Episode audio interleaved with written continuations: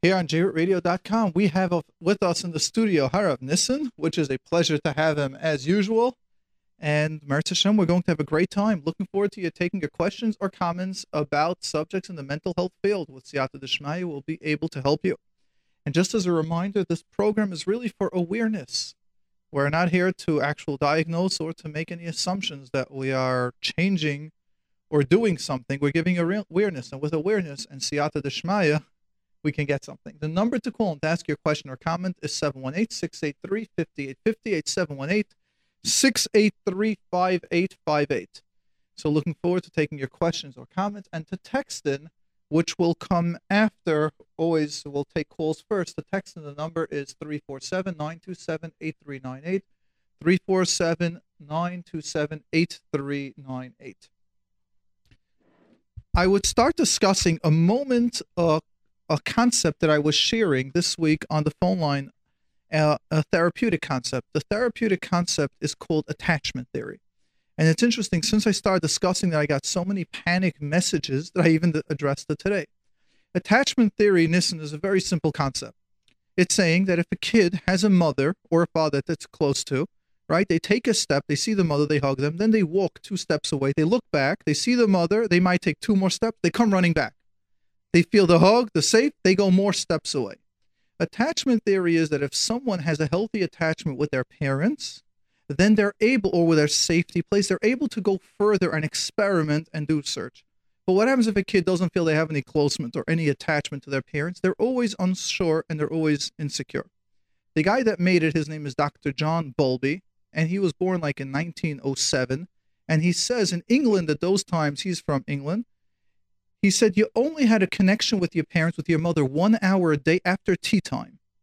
Be- the rest of the time, you had a nanny that raised you. And he says at about six years old, the nanny left, and to him, it was equivalent to a death of a parent. And he did a lot of studies, unfortunately, on the kinder transports when parents, when kids, you know, during the war had to be sent away. And what he finds is that many times there are many shalom bayit, you know, there are people that can't connect to their marriage and to along those lines. It's because they are missing that attachment, they didn't have that love, the security as a kid. That theory is a great theory, and it happens to have a lot of truth to it. What I've been getting was so much, so many cases where people are going, Is that why my son can't, my husband or wives can't use words of connection? Why they can't feel? Is this the reason? And what I explained today is let's take a step back. There's so many other reasons. There could be trauma, there could just be no chinuch, there could be they don't have their nature isn't that they need that important. There could be many different reasons why they're not having that, why they're not getting that. And therefore, what we want to recognize is it's just one of the theories that I was sharing for us to understand the importance that kids need to feel safe. And one of the places where we see it is when someone goes to camp, and if kids do not feel safe being in camp, like leaving the parents, then it can be one of the issues that says they don't feel safe at home. Now, along those lines, it's normal the day or two or week not to feel safe in camp because that's a change. That's a new place. And I got many times one of the mothers, even though I said it three times, and I clarified that when you send kids to playgroup, they're going to cry the first week or two, and even the first hour when you drop them off. But after that, if they have a healthy attachment with their parent, they're comfortable in being on their own. The number to call in with your question or comment is 718 683 5858. That's 718 683 5858. We'll take just a question or two that we have over here on the Lakewood Scoop, and this is a traumatic one. What do I tell my mature eight year old when he asks why me regarding his brain tumor? Wow. And this is a real shaila that I feel we need to really ask a Rav. This is heavy. However, I'll give it from a psychological point of view, and that's instead of what we tell the kid, if Chas when I have kids that come in with heavy diagnosis, part of what I ask them is, what's the pain to you of having a brain tumor? Does that mean you're different? Does that mean you don't have friends? Does that mean surgery is painful? Does that mean the chemo is painful? Does that mean you're Chas they're losing their hair? What does it mean that's this big fear when the person says brain tumor. And we work on helping the person process those emotions and even see if there's some strength that they can have within themselves. So instead of saying, what do we tell the why me, we first need to understand what's the why me, what's the component. And when we break that down, we're able to then deal with it. Sometimes when I work with kids that have those issues, is just knowing they could get a bracha from a tzaddik or able to call someone and they get a bracha gives them that feeling and that ease. But the question is a very heavy one to ask.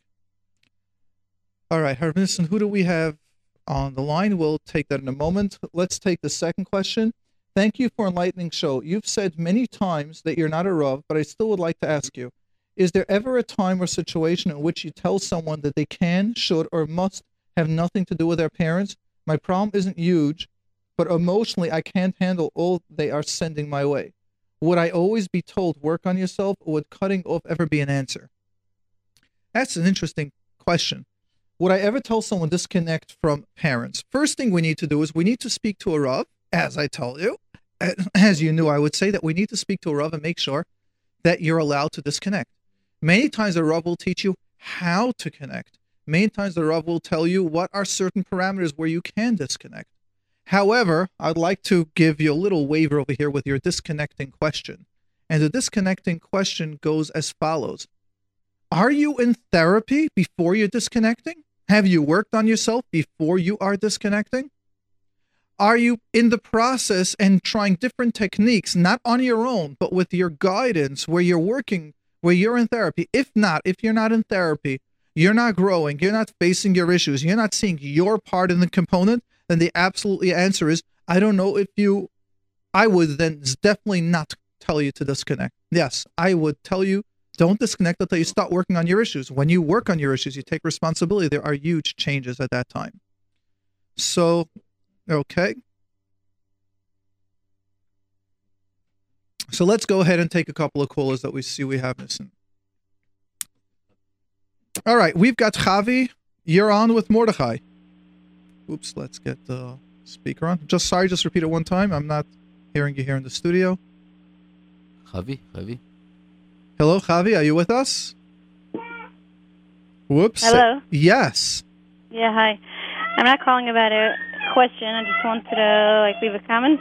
Please go ahead. Let's I hear. mean, it. a comment or an awareness. Great. I take that we I take should comments and awareness.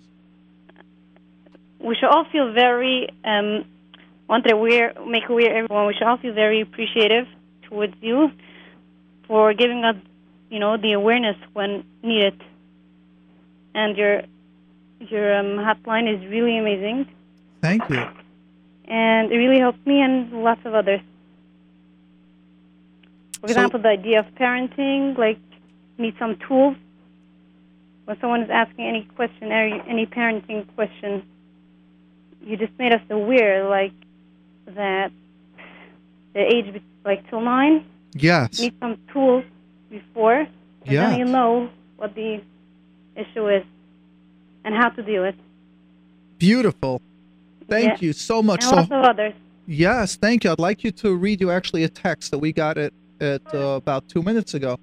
Hi from England. I would have never known how my life could have changed so dramatically in such a short time from when I discovered your hotline, that is. Thank you. The proof is that in this text, now I know what questions to ask. Here it goes. Would the fact that my mother, who was over emotionally person, in fact, well, okay, fine, let's not go there. But the point is, yes, that people's lives are changing. And I want you to know without telling me, I wouldn't know that. So when I receive messages, it gives me a tremendous chizuk. It really does. Yeah. I really wanted to text it, but I decided nothing is like being live and Thank you. people to hear I humbly accept it, and it means tremendous to me. Yeah. Thank, Thank you, you. so much. Keep it up. Thank you. Amen. Amen. And I guess since people are calling in, for those of you who'd like to thank, I would also ask for a bracha. I appreciate brachas a tremendous level. And the Ribono Shel Olam has graced me to three weeks ago, as my wife tells me now. Spach Hashem, I was able to have my sixth child, my fifth daughter, Sarah Miriam. And if you call, I always take brachas. I appreciate it. And with Siyata Deshmaya, I daven for that to be able to raise her and raise all my children well. Amen. Be able to raise her and everyone and help many other people. I know, Amen. especially you're such a busy person, Kanenar, you still, you know, give away from your precious time to others. It's a real plus. Thank you. I'll share with you an interesting thing. Yesterday, I told a client, for whatever reason, which I usually don't have calls at night, that they can call me. And my two older kids, since we Baruch Hashem were Zeicha to have the sixth kid, I want to make sure that each kid has their own little time. So I divide. I took the two oldest kids. I took them bowling. We know it's a day that no one is there in a place. It was a pleasure. And we had two games, and I was thinking, now I gotta leave the bowling alley because I want to be available for that client. And I saw my kids were having such a good time. I've done the third game, and then I told them, you know, guys, I had someone that was waiting, that was waiting for a call, and I spoke to them, and I was able to respond to that person. We'll call them 15 minutes later, or 20, whatever. It was like 45 minutes later after I agreed. But I felt so good for me that Baruch Hashem, we, I am helping a lot of people, and I'm out there. But if I can't balance it for my kids, for me, it's not worth it. And then I know I would have been on that phone call and I would have been resentful. And the reason why I'm sharing it is because everyone that I know is helping someone and doing other stuff for other people. And sometimes finding that balance is very difficult. So last night I was proud of myself. I gave myself that little pat on the back. And to myself, I was thinking, Mordechai, you made the right choice. And Baruch Hashem, with that client, it was able to work out. 15 minutes later did not make a difference, or at least they didn't tell me that it made a difference, or 15 minutes after I pushed off and all that. So Baruch Hashem, the balance Right. to have we, that. we need the balance and the boundaries where those That's right. families first, and then you can help others. As you said, for the midnight rabbi thing. Yes, yes. Yeah, it was really appropriate to hear. Thank you very, Thank you very so much. much. I appreciate sister. it. Amen.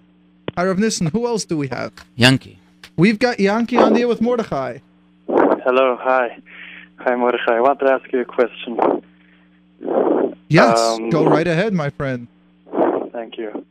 I get anxiety before I have to go travel on a bus. This means like an hour before the scheduled time. I can't eat, like say, and such type things. I can't. I'm not a mensch. Understand the question? Yes, now let me ask you a question. How long do you have it? How long? Oh, I think it's it's about two years because I had once my brother's aufruf, and I almost uh, didn't catch the bus by 15 minutes. I waited for a car service, and uh, I think from then it, it happened. Now, um, how would you attach the two incidents? How would you attach missing, almost missing the bus, to having anxiety when you're on a bus for an hour? Oh, Not- you, I get it now. An hour before you need When- to catch a bus, when- you're afraid when- of missing what? it. I, I got it now. I um, let me ask you. You're breathing. It sounds like you're breathing like right into the phone. Can you like just take like a half an inch space? Excellent. So your issue is that an hour before you need to catch a bus, you're always afraid you'll miss it. Right. Well, there's a famous joke, and the joke goes as follows: How do you make sure that you'll never forget your wife's anniversary? Forget it once. Right. Well, along those lines, now many times that can happen. Um, if you if you miss a bus or if you have a huge trauma, then you're always afraid, even if it's not such a big case. Right. Right. So, Let's try sometimes what people like I do once in a while, a little live therapy. Okay. Can you go into that fear? And Mhm. what was the fear? What was the emotion that you were feeling when you were missed when you missed that bus? Were you saying I'm an idiot? Were you saying no one can rely on me? Were you saying it's going to cost me so much money? Were you nervous that the whole family was waiting for you? Or they always tell you, and now they decide they're going to teach you a lesson? Was the it third you- one what? that that I'll have to take a car service uh, without going with a bus. The money that I'll have to pay for it. I think that was w- would be the thing. Yeah. Yeah. So go ahead for a second and feel the fear. How much does it pain you needing to spend the money? Go into that feeling a second. What does it mean? Which means when you need to spend the the hundred dollars, the two hundred dollars for missing the bus, how do you feel? It uh, takes away money. Nah, takes away money is the logic. What's the feeling? I'll give you. I'll share with you an example. There are some millionaires that feel poor, and some poor people that feel like a millionaire. What does that mean? What's the easiness of spending money? What's the easiness of losing money?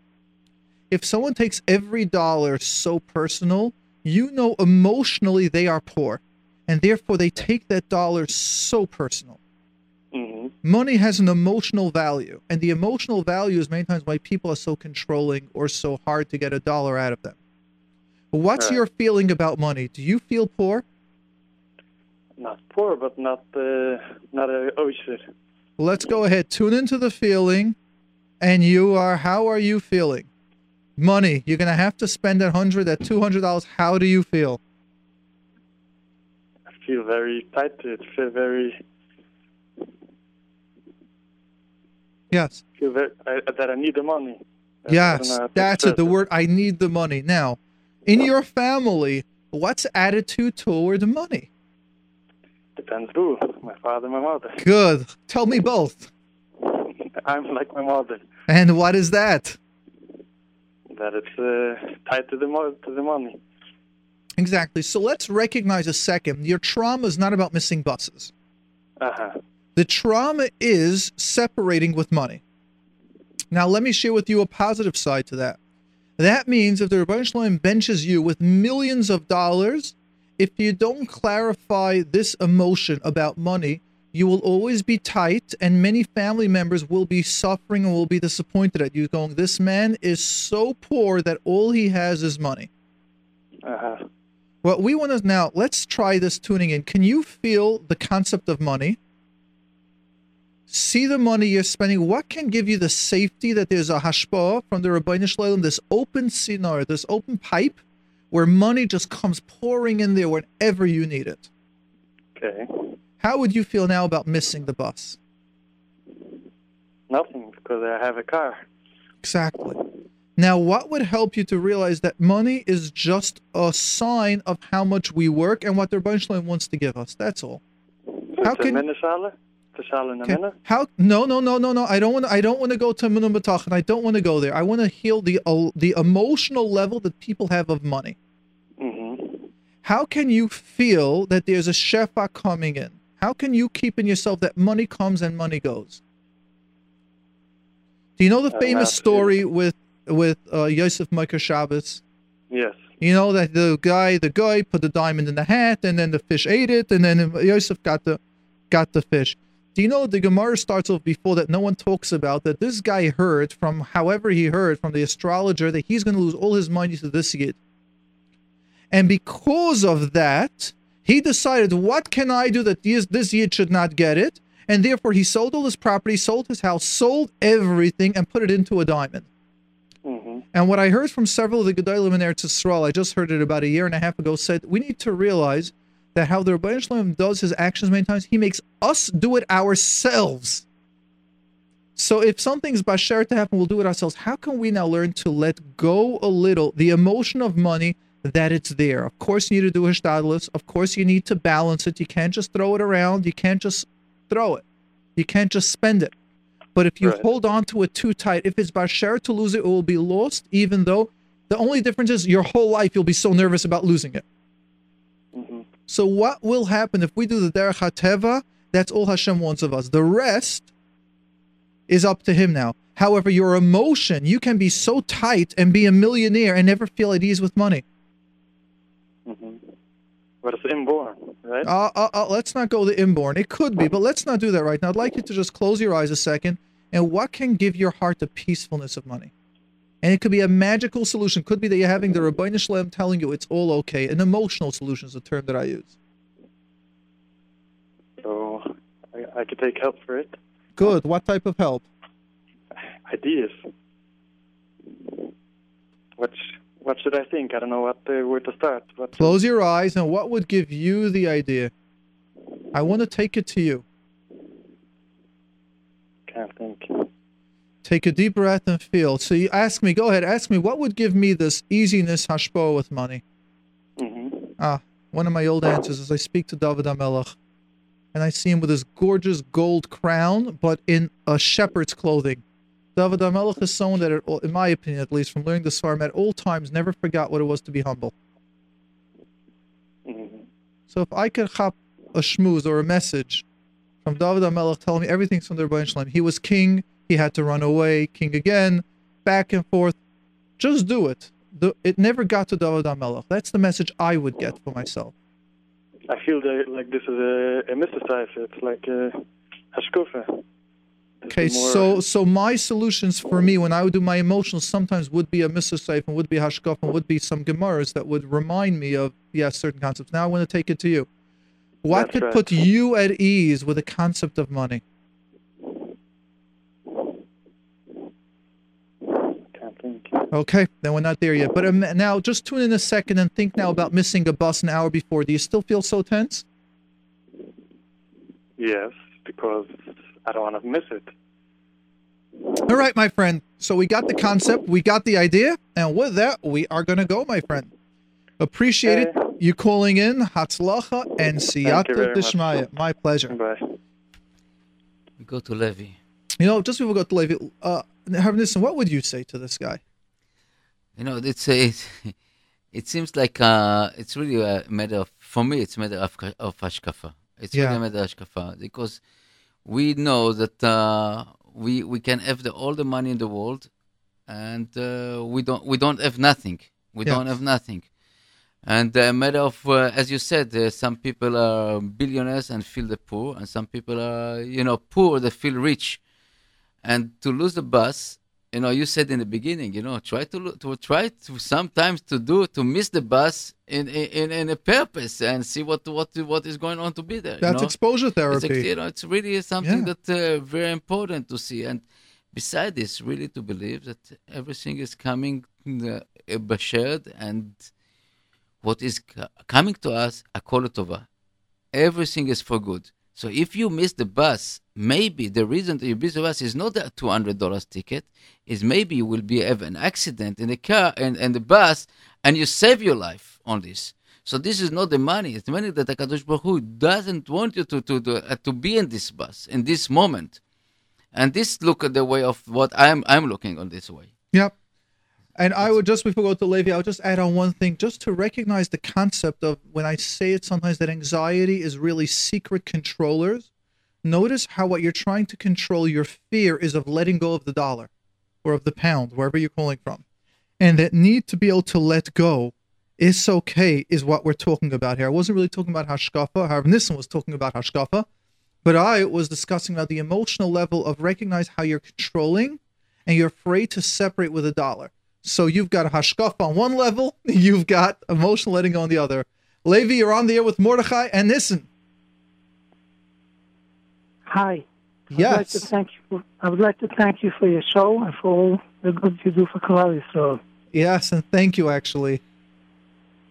okay. First, I would like to add on what you just said uh, about having money. I heard just last week, and Mechanech told me that he uh, he doesn't have money, but he's such about parnassa that he's he's not he's missing he's nothing missing on the world except money. He has happiness. He has children. He has nachas. He has uh, he's uh, he's an of Hashem. He's doing whatever he can, but money he doesn't have. But and and parnassa doesn't mean money. parnassa means everything else. Yeah.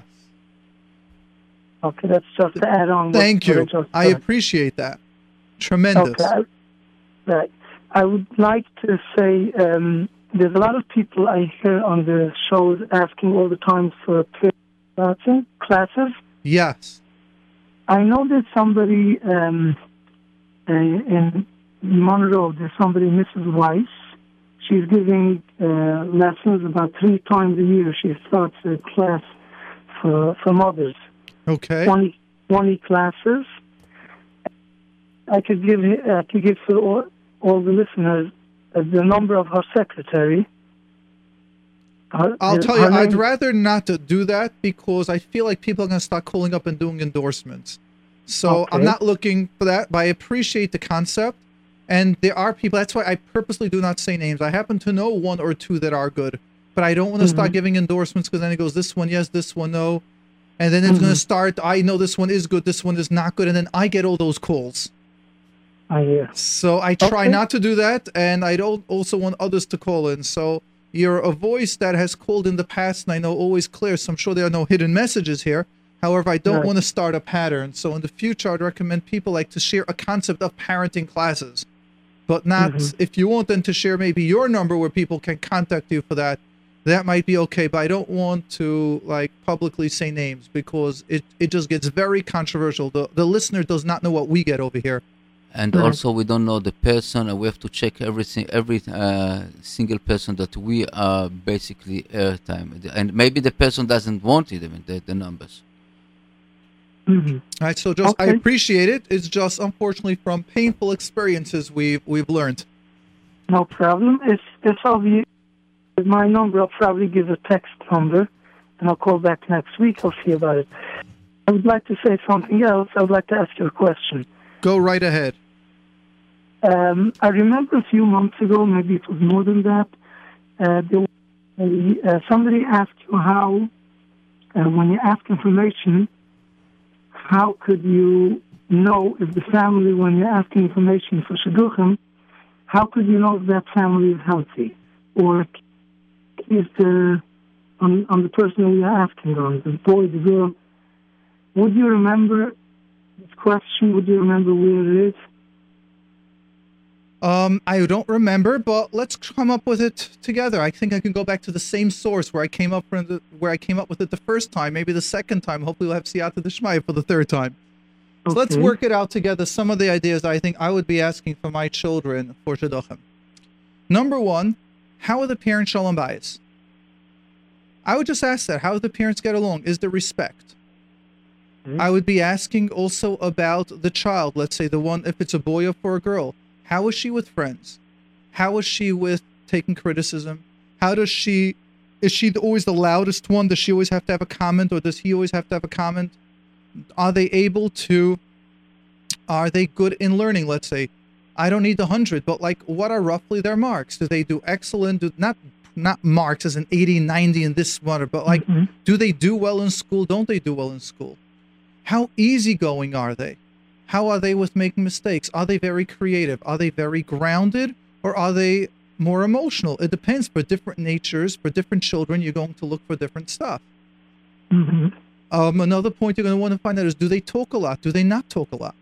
I coached one of the people, one of my clients. I know people don't like when I talk about them, so I'm not talking about the, just talking about general coaching, sort of. That the boy was extremely quiet and told me the girl was very quiet, and they had quiet moments of like 20 minutes. It was great, excellent. It's not about what I think is needed; it's what does the person need. And this person, I really want a quieter person like me. I don't want someone that's going to be mm-hmm. pushing me. That's excellent. So you want to find out more what which are the type of friends that this kid has, like what they like, what they enjoy, what don't they like. I would also be asking a kid, what are people that trigger you? Oh, I don't want someone that's going to be very quiet. I don't want someone that's going to be too loud. I don't want someone that's very opinionated. I don't want someone that's a pushover. Mhm. And on the other hand, some people say, I exactly want that. Okay, makes sense. I would I would ask another question. How could you know if if if they're one of your uh, listeners? I What- think that matters a lot. Ah, very good. That's another thing. Sometimes you can ask: Are they are they aware? Are they aware of? Are they? Do they have an emotional awareness? One of the things I would ask is: Let's say when there's a thing like in the Litvische world that the girl does chesed, I would clarify what does it mean chesed. Does she go to hospitals? Does she volunteer? Does she do extra work? People will do chesed in different ways that they're good at. So they go, yes, she does chesed. What chesed? The boy, he's a great boy. What's great about him? What does he do? Ask some details. Is he someone that only hangs around the rich boys, the poor boys? What type of Mhm. friends? Like, do they need designer clothing today? It has to be asked in today's systems. Do they not? Right. How busy are they with themselves? How much are they mavata? An important question today. I would say from the top questions that I would be asking are, how flexible are they? Today's generation, I call it the spoil. Like I heard it from the Rabbanim, the chad pa'ami, the one cup, the plastic cup generation. We want it once and we throw it out. Are we? Is is this a person that is not flexible that needs everything their way? That I would say is a very big question. Are they willing to hear another side? hmm Make sense? Yeah, yeah, very very informative. Excellent. Thank you. My question is, how could you? Um, I, I think when you ask most people information, they wouldn't know how to answer this question. Sure, they I'm would. sure. Let yeah. me go ahead and ask you. What do you think about me? So be open. Do you think I am very giving? Extremely. Good. Now let's but, ask this ba- way. but balanced. Oh, that's what I was going to ask you. But do you think I'm giving? Do I take care of my family then? Also very good. Yeah. Now at the same time, if someone's in, if if uh if I need to be tough on someone, can I do that? Yes, you could. Can I do it easily? Is it tough? No, it's easy, but you're very. Uh, you're watching what you're doing. Okay. So here you see, just by getting information about someone, now would you call me the greatest Baal Chesed that I would give away more than I could? No. Exactly. So when people give in the Litvish world is a resume where you get two, three people to ask, I tell them call up those people because when you ask these questions, they'll be honest. Of course, they'll put the better light. Oh, Mordechai Weinberger is so nice. He's a Baal Chesed. Yeah, but would he give the shirt off his back? And the answer is no. Unfortunately, I know the answer is yes many times, but uh, we're not going to go there. Right. We're not going Right. to share all my chesroinus publicly. But when you ask the questions, you'll get a balance. When you ask three people and you get the same information for those people, you will get that. You'll you'll get an idea what's going on. You'll ask, are they mm-hmm. very nice? Is the person very smart? Is the person not? You'll get it. They'll go, oh, he's very nice. He's not so smart, but he's very giving. Or he's very, very smart, but you can't talk to him at times. Or this person's in Besmesh every day at 6 a.m. like clockwork. They'll tell you that. They'll think of it as a positive. Mm-hmm. This person's Yeah. never late, so you know they're very structured. Mm-hmm. Right. All right, my friend. Okay, very clear. Thank you very, very much. Very, you're very welcome. I'd like to read a question just before we take it, because it's not really that much the question that I like, but we'll read it because they started the question. Then I'm going to go to their comment, and then we're going to take back the question.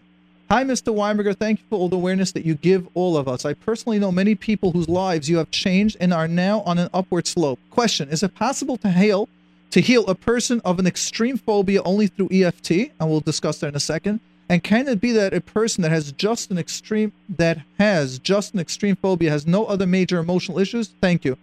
Eagerly anticipating your response. I think the answer is both for you, but friends are trying to convince me otherwise. Thanks tons. And now the next part, I just want, or if Nissen's answering the phone, I want him to hear this because this is a special thank you to Nissen. So we'll just wait a second as he finishes taking the caller. Listen to this, Rav Nissen. This person asked the question. Here's the thank you. Thank you, Nissen, in bold with uh, with exclamation marks, for bringing us such a wonderful thing as J. Root and Mr. Weinberger. We are honored and very excited about the time change and the privilege of hearing your input. I love hearing the advice of, in quotation, simple contractors. Thank you, Mr. Weinberger. I, you can tell me from your experience, people that are in their 50s, 60s, and 70s with an old view on therapy never ask advice, don't really have close relationships. When these people are suffering from emotional problems that are only getting worse and very much affecting others, from your experience, what are the chances that such people would change and realize that they can heal? I am not codependent. While I work on my emotions, I just want to know this thanks. Okay. So let's just take the uh, Arishan Rishon Achron Achron and the middle part. Let me first thank you for what you say about Harav Nissen. I agree. Simple contractors are amazing. In fact, the amount of time that uh, I humbly submit to the simple contractor over my professional experience is quite often. So, beauty for that. EFT.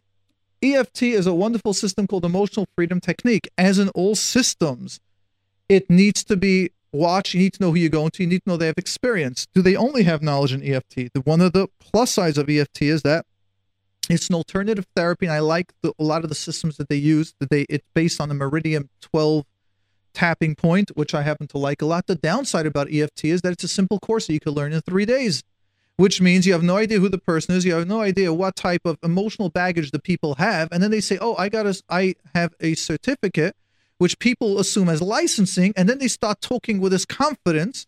So I just spoke to a therapist that's about many, many years in the business and spoke to a, a social worker that just graduated, and she was fighting with the principal 20 years of experiencing, in my professional opinion. And the supervisor said, What is your professional opinion? The total of three weeks that you graduated, you're already questioning a prin- 20 years? Now, that's already someone that made it through the social work system where you've got two, three supervisors supervising you, and they still had that attitude, which, Baruch Hashem, they have that supervisor that's now putting them in their place. However, when someone has got systems that you can be certified in three days experience, that's some of my downsides to EFT. So I've taken training in EFT and I happen to like the system. Now to your question, can it help um, extreme phobias and no other major issues? Absolutely not. It's impossible, in my professional opinion, to have extreme phobias and no other emotional issues. I think that's impossible, as well as can only EFT help? I find that I've just taken a two day marriage uh, counseling course because I find that all the tools that I have can't even help all the people that I know. and I always take more tools that hopefully, Meretz Hashem, another bit, a screwdriver here, and a wrench in another system can help me help a person. So, in my opinion, absolutely not. Can one system ever help anything? And to do it the other way around, even someone that the system does help needs tremendous siyata deshmaya. And what happens if the Ribono Shel Olam says, and here I'm just putting, because this is me, so I get nice messages, please don't put in the Ribono Shel Olam. I can't. If you, you want me, you're going to have to have the whole package of me. How many times I do everything, and it's a simple case, and the Ribono Shel Olam does not send the siyata deshmaya, and it pains me, and I need to say, I'm sorry, I'm just not the right shliach. And those clients know when I had to do it. I had to stop at the third session or at the fifth session and say it's just not going. And sometimes even at the first session, I could say this is not where we're going. So to say one system that will help extreme stuff, oh, that's very, very not like me to do any of that stuff. Hi, Rav Nissen, what? Who do we got next? Uh, we got uh, Yechiel. Yechiel, you're on with Mordechai and Nissen. How, how are you, um, Mordechai? Um, I, I'm asking you a question. Let me ask you one question just as we start. There's like an echo, like I'm on loudspeaker or something like that. I don't mind going outside. Uh, okay, fine. Now, the question is like this, that I, first coming off what you're saying about the Rebbeinu so a disclaimer before the question, I realize everything is in the Rebbeinu hands, and, and I'm just asking you uh, theoretically, from a social worker's perspective, how, how do people work in this situation? So the question is like this: that let's say now, like now, this like when you graduate, when you leave like second year Beis Medrash, third year Beis Medrash, you go to Eretz Yisrael. I'm not asking you that's fair at all. I'm just asking you a question. Now, there's no basically there's no option for the boys to stay in America, right? Basically, and in general. So it's a trend to go to Eretz Yisrael. Correct. I, am not. I'm sorry I have to bring in like the details because it's not really what's relevant right now. But when they go to a lot of boys, they go and there's really no purpose in going. Is whatever it is, they go to huge yeshivas and they have no shaychus to the Rosh Yeshivas and they're just going for the because everyone goes, so they go. So in seminaries, just my is my own swear. In seminaries, like some seminaries uh, are are in America and some are to Israel, and even the ones in America go on trips to Israel. Whatever it is, it's not. Not everyone has to go to Israel, so there's no trend. How do you break you know, I know someone uh, personally, a Rosh Yeshiva, who wants to open a yeshiva just to give another option for the boys who don't need to go to Israel and they want to continue learning in America. Now, how do you, how psychological? I know Noach Weinberg himself. He always used to say, like, one man could change the world, and he always used to speak about that you could go against the trend, right? You could always yeah. Like Sarah Schenirer, she changed the world, and and uh, Cheskel uh, Sarna said that she was that uh, changed Klal and everything. So, like, how do psychologically, how do you like? It's like sometimes just a PR, you know, thing, and and and it's not anything that anything big. Just it's just psychologically, you have to just change people's nature, and a social worker has is supposed to understand people and society. So that's my question. So I've got a program on my phone line that the it's in the number is 718-298-2011 but in section one is where I have hour long programs, and one of them is called number 37, which is also downloadable on my website, winnerformula.com, and it's called Lead and They Will Follow. And it's one of the concepts of how to lead in a gentle way, but we also need to realize that the Ribono Shel Olam does things in Hashem's timing. Means we got to start. Rebbe Kiva had 24,000 Talmidim. I mean, one of the tzaddikim. You know, there's certain tzaddikim that always that it, like people attract to, like Rav Shimon everyone runs to. So to me, a lot of Rebbe Kiva, I can I, I find a lot of association there, and like sometimes I just like learning the Seforim. I just like reading over the different Gemaras that have about Rebbe Kiva. And one of the concepts is that he built up that he is a one person that has changed the world over and over. At 40 years old, the Gemara of us Reb Nassim brings down that he didn't know Aleph Beis. He taught him and his son Aleph Beis. He went to Rebbe. He made it to the greatest Gadol HaDor, and then he lost it all, and he started again with five Talmidim. The concept okay. is just do. You want to start, you speak to that Rosh Yeshiva, you go, what can I help you? All you need is five guys to start, or less. You don't aim to oh. change the world all at once. You do one person, but there's an entire program on that. Okay, very then good. there's Thank also another another program number 22. Let go. You won't accomplish anything anyhow. And the concept is not about letting go, it's actually about how to succeed. Along these lines, I'd just like to tell people that these shiurim are in English, but there's a beautiful organization called Velechtacho Baderech, and what they do is they sell Rabbanim shiurim, and they don't sell it; they're covering it, they're selling it at a loss. So they're in shuls, and um, they go for two dollars, three dollars, and they actually asked me to have my shiurim, and they're selling over there. So you can get shiurim these in Yiddish for those that would like. And you could also get it from their website. I wrote it down where, and I forgot where. I think it's eShare. Oh, I'm sorry, it's a certain share. Or go into their place and just search like Mordechai, Weinberger, and you can get them over there. You can download them, and they have those programs. Again, I don't make a penny off these programs, so don't don't think I'm promoting myself in any way, in any which way over here. But the concept is that I would like you to know if there's one Rosh Yeshiva, there is, by the way, I'm thinking, I don't want to stop mentioning, but there are two yeshivas that are geared and focusing now on boys that are not going to Eretz Yisrael. So the trend has started. If you don't know about them, just ask any, at least the Litvisher boys, ask any Bacher, and you're going to find out they've got a very nice, sizable yeshiva. It is ah, possible. There are starting to be alternatives, and over the next 10 to 15 years, I can see it. I see. I can see these yeshivas getting very big because there are Bachrim that it's not meant for them or it's not appropriate or it's not the right time for whatever reasons that's going on in their lives, and not everyone can take off a year or year and a half or can afford to go to Eretz Yisrael. Right, afford. It's money. It's a lot of money. It's, it's more expensive. That way. Yes. To go Eretz especially if the Yeshiva charge tuition Eretz Yisrael, so it's like it's, uh, Whatever, whatever it is, it's Okay. just not everything is meant for everyone. And Baruch Hashem, those yeshivas are starting to form. Thank you for your comment. Okay, But around amen, little amen, Very amen, my friend. All right, Yechiel, who do we have next? Crazy. Razy, you're on with Mordechai and Nissen. Okay, hello. Yes. Um, I have a question. I'm a teacher, and Baruch Hashem, I think I'm quite successful. Excellent. I like when someone speaks that like way. me. What? I like when a teacher, when someone speaks that way, I'm quite successful. Great. Thank you. Um, but when it comes to preparation, I only think of preparing, and I get terrible anxiety. Yeah, welcome to the rest of the world. I'm so scared to prepare, and I'm not interested in preparing, and I love doing my housework rather. yep. Any ideas? Certainly. First, go ahead, close your eyes, picture yourself preparing, and what do you Mhm. think is happening? What do you feel when you got to prepare? I'm nervous. What are you nervous about? Take the nerves, go into that. Um, you're right. I think I think the anxiety is just beforehand. Good, go to into it. What's the nervousness saying? Listen to it. I want to take it deeper. I'll help you to go. What's the nervousness saying? I got to prepare. I gotta prepare. Maybe it's too hard. Maybe I don't know how to. Maybe I don't have all the stuff. All the self doubt. need- Self doubt. Hmm. Self doubt. Oh, okay. Yeah? That you, makes sense. do you hear all the self doubt? That's a confidence Mhm. issue. So let's clarify you don't have an anxiety preparing. Just. Just when you need to be a leader, there's all the doubts coming up when you're taking a lead role. Mhm. Now, when you get in the role and you don't have the opportunity to think, so when you're teaching, you can't listen to your thoughts, how do you feel then?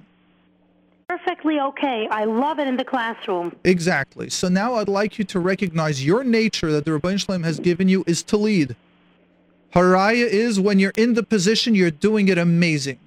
Wow. Now, what has happened is, now here's where we're going to go, and people always go, Why do you go there? But let me ask you, which one of your parents were very negative and always criticizing whenever you did something? It was nice, but, and then give you a 10 minute speech how you should have done it better. I know you do this. I always hear this question. Yes, Yeah. I'm thinking of one of my parents. That's right. And now notice how many of your siblings have that same perfectionist, that same self doubt thoughts that go through your head? Quite a few. Bingo. That's how we know if it's just you or if it's a learned behavior from the parents. Wow. Now, the simple way, since we're not here to blame parents, we're just here to acknowledge where it started from. And now, Okay. Baruch Hashem, since you're an adult, the chiyuv is on you to learn how to change that. So Wow. before we're going to attack your parents, let's appreciate everything your parents did give you. Your parents did give you clothing. Your parents did give you love to the best of their abilities. And and I say that all the time. I am far from an excellent parent. I really am. Oh, can be. But I oh please just speak to my kids, even speak to my wife sometimes. You'll hear all about it. but um, that's what makes me human. And I'm not saying it as a joke, like, oh, I'm really perfect and I'm just being humble. I'm being serious about it. Well, Yeah. So I shared at the beginning how well I took my kids bowling, but because I ran home to the client, my son assumed that he was having that I was going to take him for supper just to buy something quickly, and we went home. And the kids ate the supper, and then I spoke to the client, and he didn't get the supper that he wanted, and he was throwing a tantrum. Oh, and uh, so that's part of being real. that's right. So what I'm sharing is I want to just clarify I really am far from the perfect father and I never tried to be. I try to be the best that I can be. But if we can what can now start helping you to now improve yourself that if you do have self-doubt in your head and you might have learned it from your from your family, how can you start breaking that thought about I need to be perfect or that I need to have everything done right or I need to really know what I'm teaching. No, you don't. You just have to prepare, prepare a little or the best that you can, and the rest the Ribono Shel Olam will take care of, and the rest your nature will take care of. hmm I'm asking, that's a question. So what's the question again? How can you listen to that self doubt voice that says, "Oh, you're so bad. You'll never do a good program, uh, a good you a good lesson. You will never be able to get all the information that well." What can you do to ease it? Okay. Um, so it doesn't have to be perfect. Just sit down and try to read your notes or do that little that you think you could do. Good. Now that's logical and that's excellent. Now what can we do to ease the emotion? So that's excellent. Now I want to take it a step deeper for the feelings. What can we do for the emotions? How can we give you an emotion that you're safe? Whatever you do is safe. You can come in not prepared and you'll do great. Oh, come on. That that can be. I know, huh? Wouldn't it be great? But isn't it funny how many times I you do it? I wish. Harav Nissen, have you ever done things without preparing and it just turns out great? Almost. Yes, I asked the wrong person. Yeah, huh? That's that's my life. That's mine too. that is mine too. Uh, I don't say. I don't. I don't know what you say. It's not. Uh, we can make plans. Never happened. You know. That's right. So It turned maybe out different. I know. What happens a few times. good. Now, what can put you at ease to let go? That you can you can know that you'll go into class every day this year with preparing maybe three minutes, and you know it will be amazing lessons. Let go of the anxiety. Let go of the fear. I'm not asking you to do it in reality. I'm asking you to emotionally let go. How many times have you walked into class barely prepared and it was an amazing lesson, an amazing lecture, and the class loved it? Yes. So know that that is your reality. Now, what can give you? Close your eyes, feel your heart, go into that gut. What will give you that peacefulness? I can let go. Imagining that I'm in the classroom Yeah. and that it's really fine. It's an excellent lesson. Good. So imagine you're in the classroom now and see how fine it is and it's easy without preparing much. Uh huh. I want you to do that now. It's not a Yes. aha of thinking in the future. Do it right now. We will stay with you. Take that deep breath and just see you're in the class and you barely prepared much and it's going so well.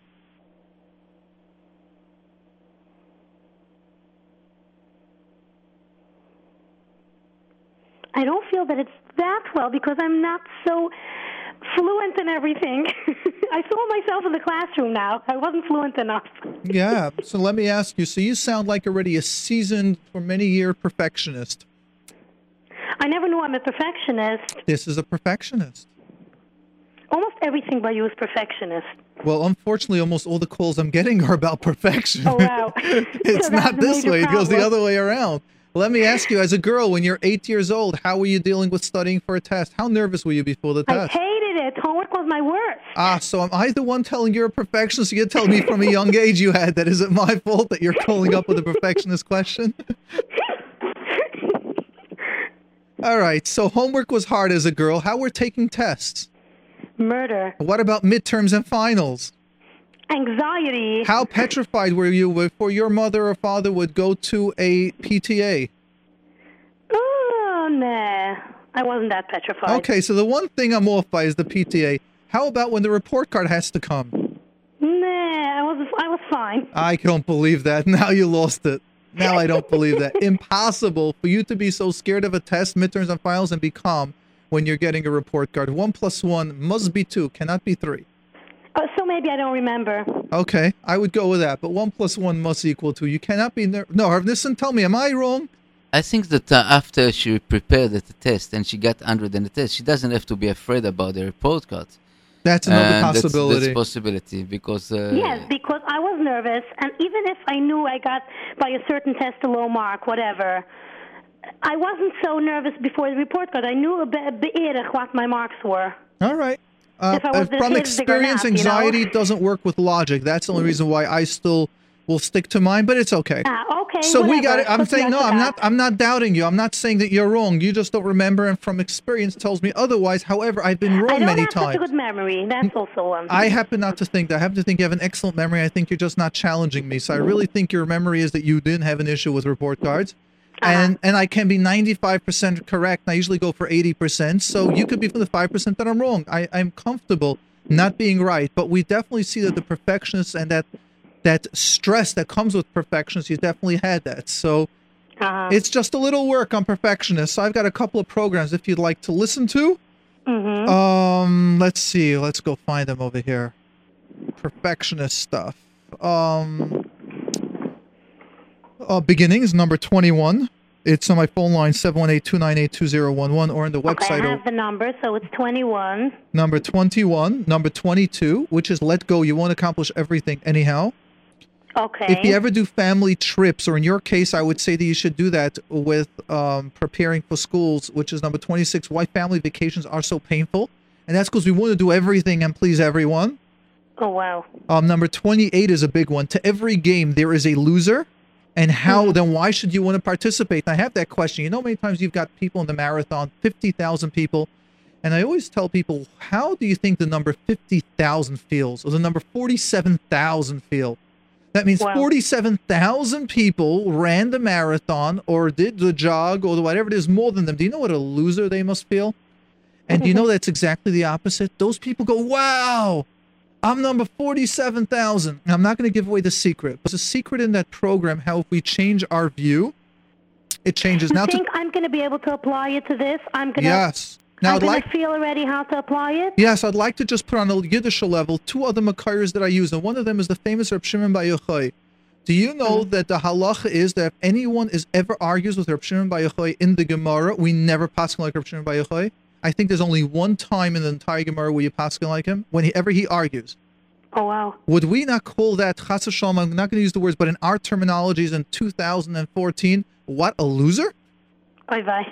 I don't want to use that about him, but we need to change our view of winning and success. Or the, the women don't know, but in the Gemara, there's Abaye and Rava throughout Shas. Mm-hmm. And the Gemara is, I, I usually forget which one, that we paskin like one of them. I think it's like we only paskin by Abaye in seven cases by Biyal Kagam. There are seven cases that stands for Beis Yod Ayin Lamed. Those are the cases, what they are. Could you imagine they they disagree several thousand times in Shas, and we only paskin like one of them, like Abaye, seven times? Would we not call that person a loser in today's terms? Chas v'shalom, asking Mechila Gomer. But that's Wow. not because the point is it's the other way around. Our terminology of winning and losing is so screwed up and so anti-Torah that we are causing depressions. We're making these therapists to make huge money for no reason. We got to start changing our perspective. And listen, what do you say to this? You know, just uh, I don't have to nothing to add. This is really the this point that, we we have to understand we cannot be all the time on the top, and we by building the, foundation of the house, sometimes you have the first stone all the way down, six ten foot under the ground, and this you, this is basically the basic start, and from here you grow up. And uh, I don't see uh, to be a loser or winner. It's starting all the way from the bottom piece and going up. I don't see any any reason why not to be loser. Yep. Thank you, Razy, for calling in. Thank you. Thank you. I appreciate I- everything. I appreciate. Great. Hatzlacha. And who do we have next, Ravnis? Okay, we have Chumi. He got permission from his parents. Okay, Chumi, you're on the air with Mordechai and Nissen. Hello? Hello. Are you still on? We'd love to hear from you. I love getting kids. Hello, hello? Okay, we'll leave him. All on, right. and we'll go to Hani. Chani, you're on with Mordechai. Mommy, What? mommy, look at Hello, hello? Is this Chumi? Hello, Chani? Yeah. Hello, you guys. You're you're on live with Mordechai. Hello? Yes. Um, there's a girl in my class that she she bosses around and she embarrasses girls. It sounds like she's jealous from them, and and she like embarrasses girls when they have something cuter than she has it, and and she just like she says like not nice things to them, and like it's not nice because she doesn't have it. Yes. You're so right. And what's your question? How should I react when she does something to me or my classmates? Okay. So let's take your question and let's realize how important it is that you're calling in so young. And do you know why it's so important? Because this happens every step in our lives. Which means when you're going to get older, sometimes people say, Well, I'm going to be a tattoo and I'm going to be a mommy, no one's going to dare do it to me. And you know what the answer is? That is not true. People will do it to you. And there are times when people could try to make fun of me. Oh, you're the guy on the radio? You think, oh, therapists are crazy. Therapy is nothing. People do that many times. Harav Nissen, do you ever have that in your life till today, currently? Yeah, that's what I tell my my kids also all the nights. You know, all the time when it's coming with something bother them. You know, you have to face it. Have to see. I have so many things that happen in my life. Every single moment, every single. If it's a client, if it's a pre, if it's a vendor, if it's somebody, and we have to face it. Yeah. So now let me ask you. So if we understand that this girl that's doing that is because she's hurt, because she's jealous, what can we start doing to build you up? That people like her exist, they do it, and they will exist later on. But what we can do is we can teach you how to deal with it, that it wouldn't bother you, or you'll know how to maneuver around it or, or stop it. Let me ask you, how do you feel when she says those things about you? Oh, you have that Hello Kitty uh, knapsack? Oh, it's so babyish. Or you, Nice. or you got a hundred on the test? Oh, only babies get hundreds on the test. I'm not getting embarrassed. Yeah. Now you have a choice. You can be embarrassed, or what can we do that you shouldn't be embarrassed? Just ignore her. That's ignoring. Could you tell me, Mordechai, you're such a baby, you have to be on the radio? Try that. You're such a baby on the radio. Exactly. Now, how do you think I feel? Do I feel broken? Oive, someone told me I have to be on the radio, or do I think they are very hurt? Very hurt. Yeah. Now, do you think I'm crying right now and I'm afraid to go to places? No. No. Now, what would happen if because I'm afraid people are going to tell me, "Oh, you have you're a therapist." You know, when I started the field, there was a lot less men, and people go, "Oh, it's a woman's job to be a social worker. Why are you a social worker?" People made those comments. Not that it mattered, or actually, it did matter to me, but uh, it did affect me. But now I have a choice: should I stop being a therapist? No. No. Why not? Why should I? Why shouldn't I stop being a therapist? Doesn't have to be. It's true, but Right, but So let's say it is true. I'll even tell you, I was always thinking, and I started studying to become a lawyer. So imagine a lawyer. People think it's like a chashiv, it's like a man's job. And then I became a social worker. The people tell me, oh, my wife's a social worker. My mother's a social worker. My grandmother was a social worker. They go, why? It's it's something that women are busy with.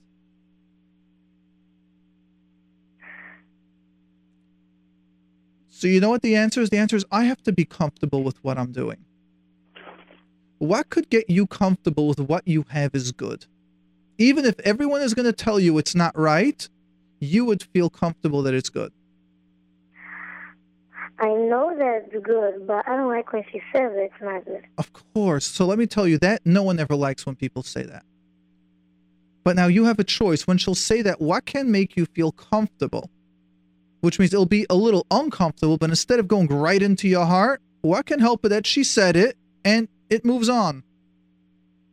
If a girl comes and says that what you just said is not true. Good. So could you imagine now a second? Every time the girl says, "Ah, you're so stupid. You're so smart. You do, you think that girl's your friend? She hates you. Your snack is the worst snack that you got."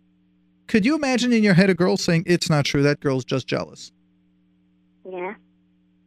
Okay, so now I'm going to practice. Now I'm going to be that girl, and I want you to imagine in your head that you have someone saying it's not true. Okay, you have that snack. It's disgusting. I hate super snack. Now, what are you thinking in your head? The different girl comes over. That, that, that is a very good snack. Excellent. Now I'm going to try something else. You get hundreds on the test. You're the teacher's pet. Ah, no one likes teacher's pets. What were you just thinking in your head? That, that teacher said is a good thing to be. Good. Now let's try one more. You get hundreds on your tests. You're such a nerd. And what did you imagine? Hundred million tests is only for smart girls. It's good to be Excellent. smart. Now, how did you feel after that? Good. Excellent. Very good. And if you'd like, you can practice this because we heard your parents in the background, and your parents can practice with you. You could make a list of things that this girl tells you, and now you can practice with your parents. It's called role play, where your mother will practice it on you, and then you can practice it on your mother. And you'll see different ideas that might help you. Sounds good? Yeah. You are very brave, and I want you to know that it takes a lot of guts and confidence to call up onto the radio and to have your voice heard. And the confidence that you had shows me that you have the ability to deal with a girl that acts that way. You just need a little bit of tools that you just did. And people that have confidence to call up and do this, I want you to like program it in your brain or remember that you will, with Siyata Deshmaya, have the confidence to stand up, speak publicly, and do many stuff that people are afraid of. So realize you naturally have the ability because you did it so comfortable. You did it so easy. Do you notice how easy you just did that? Yeah. And you know how many people are petrified to do that? No. Okay, so I'm telling you, there are tens of thousands of people that are petrified, and you just did it so smooth. Recognize it as a strength, as how inner strong you are. All right? Thank you. You're very welcome. We go to Hannah Gaiti. Chana. Um, let's just take this just before we go to you. Um, Rav Nissen, someone's asking me, I'm quite surprised you would inquire for a potential shit of how the girl did scholastically in school. The worst students, students turn out the best mothers, and the most studious girls failed in their marriages. And I would say the answer is balance again. If you hear a girl is failing every single test in every single subject, I would want to know why. So balance. If you hear a girl was good in math or was good in cooking or was good with other stuff or she didn't get hundreds but she got she passed, that's important. That's okay. That's successful to me. But if you hear girls failing every single class, I would want to it just raises a red flag to do research why. And remember the system is made for people to pass. And the teachers in today's generation are here to work with you. So to me, scholastic is an important level, besides to tell you how many people would go around feeling broken if they're failing year after year after year all the classes. I wonder how their emotional health is doing. So yes, they might make great mothers, they might even make great therapists, but they still will have to work on themselves and their inner pain that they've gone through. So I agree with your concept and I appreciate the awareness that you're doing, but I still will stick to my guns a little that it's still an important question to have an idea. I, I would uh, say something that uh, many times I think that I know where it come from Yeah. because uh, many times we have uh, the queen of the ca- of the class and she Yes. come to the marriages like a, a solo. You know, I am the queen, so I am the the best, supposed to be the best mother, the best wife, and and it become power control between the husband and wife, and this is the disaster. So I understand I could be, you know, Yes. I remember myself graduating from the army, finished the army, and I come. I was I was big shot in the army. I coming out, 21 years old, boy, and I have to start everything from from zero. I have to start to build myself, and I know that I wrote it about the test on on my university that the army basically promote low morality of working because of this because I I was coming from a 21 years old boy to the real life and suddenly I found myself on the on a different level I have to start from zero so this is a, could Yes, be what- raising a, a point Yes. about the queen of the class and she become a ma- now a, a wife and then she has to start everything and she has to, to match with the husband that the husband also is a power game, you know. And Yes, That's that's yes. A, and I understand this point of view. Yes, very So- good. I agree with that. And to that point, I agree. I'd like to tell you, I just met one of my best friends when I was in high school, and he was telling me, "Do you know that like the top four boys in the class really did not make it to anything anywhere?" And he was pointing to me and saying, "And look at us three," and mentioning two, three other names that have, you know, are helping people, are doing certain concepts. And this guy happens to be a rav of a Beis Medrash and says, "Who would have thought that anything would have ever turned out of us?" He says, "We were always the ones that, you know." More the underdog. Welcome to the club. Yeah. so it was just interesting. So I'd like to agree with you on that. However, I still would like to say I don't think I failed every single test and in many places are far from that. So again, I appreciate the comment and the concept that you're bringing out. Thank you for that awareness. Who are we going to now, Harvin? Hannah Gati. Chana Gitti. You're on there with Mordechai. Hi, Mazel Tov. Thank you so much for your phone line. I Really appreciate that very much. And for the Mazel Tov. Uh, Your phone line really helps me through my journey. Um, I grew up in a dysfunctional, um, unhealthy home, and I'm married now, and I go through a lot of therapy and group therapy and regular therapy. I appreciate you saying that. Each of them are so important. Great. My, I think my group therapy actually is more important than my regular therapy. I, I agree with that. The group therapy at times is even more important than individual therapy. You can gain so much, see so much. You can see your you can see your behaviors mirrored by someone else. You can get the chizuk from others. You can get more ideas from others. You also feel safer in a group therapy form many times. It's a very powerful system group Yeah. therapy. It's still not individual and remember I do individual. That's what I do all day. I do group therapy twice a month or something or, or less than that, but um yes. Yeah, I actually just graduated DBT. I was in there for the last two and a half years, so I have a lot to say. And it says a lot. Congratulations. Very, very good. You realize you've just given away a lot by saying those three letters. Yes. But anyhow, let's go on. Again, it's someone that's in the field will know what you're talking about, or know what I'm talking about, but congratulations. Great. Yes. Yeah. For that, Right. DBT is definitely the groups I find even stronger than the individual work. Yes. So I basically I'm going. I am seeing that now as a mother. Um, I've seen my son is asking me things like, you know, we were in a store and he saw uh, somebody who was doing something extreme with their kids, and you know, a mother was yelling at the kids, and I saw from his face that it was bothering him and it was hurting him. And um, I, after we left the store, I started talking to him in the car how I noticed that that was bothering you. You know, how the lady was talking to the son, and he started repeating the whole story of what happened and how she that to the kid? She's not a nice mommy. And then he started bringing up a little bit what he sees with my family. My question is, how do I? I don't want to go into details with him and showing him unhealthy and healthy. You know, he is still little, young, Yeah. and How old is your son again? he is four. He happens to be very aware. Four? Yeah. And four, he's aware of all of this, let's say, your family's dysfunctions? starting to notice how, like, you know, he comes where we're very warm and loving to him, and he sees in my house that, you know, my parents are not as loving and warm Yeah. to the kids. They're a little more, you know, aggressive, and, and, and like it hurts him. And he started expressing it to me.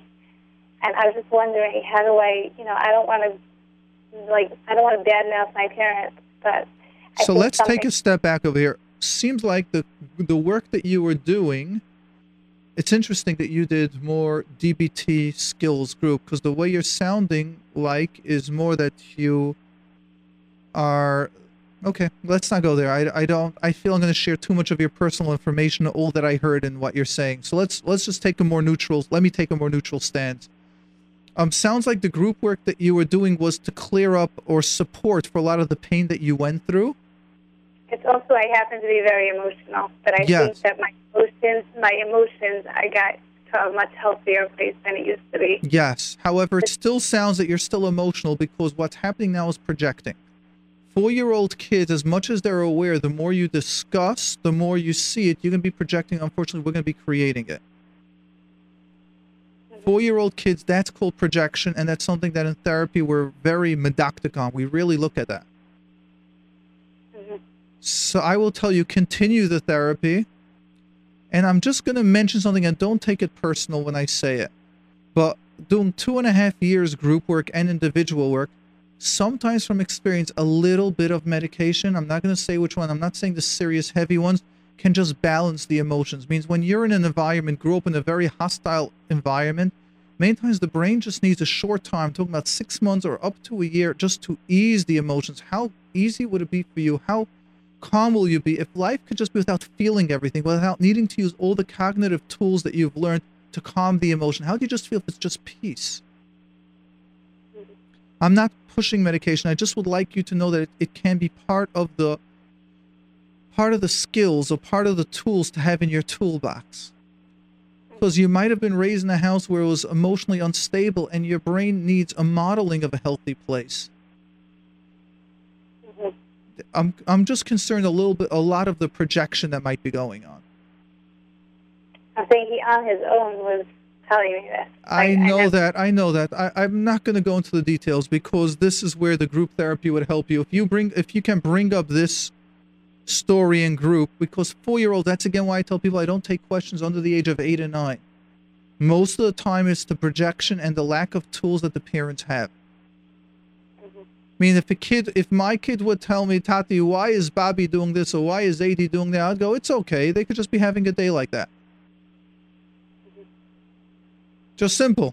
Like sometimes Tati could have bad days. You cried earlier, so Bobby, and we move on. But when it's our pain, we can't do that. Right. So, Okay. yes, I would just say you're doing unbelievable, and I could imagine what you've learned and what you've mastered. And I know, and I know, I'm getting from a lot of therapists. I'm too quick with recommending medication. However, if people would know the amount of messages that I get from my clients saying that it was needed, that was all that was needed, and they didn't need therapy. And then they unfortunately are angry at the therapist that did not recommend it, or at least just to try it short term, just to see how your life changes.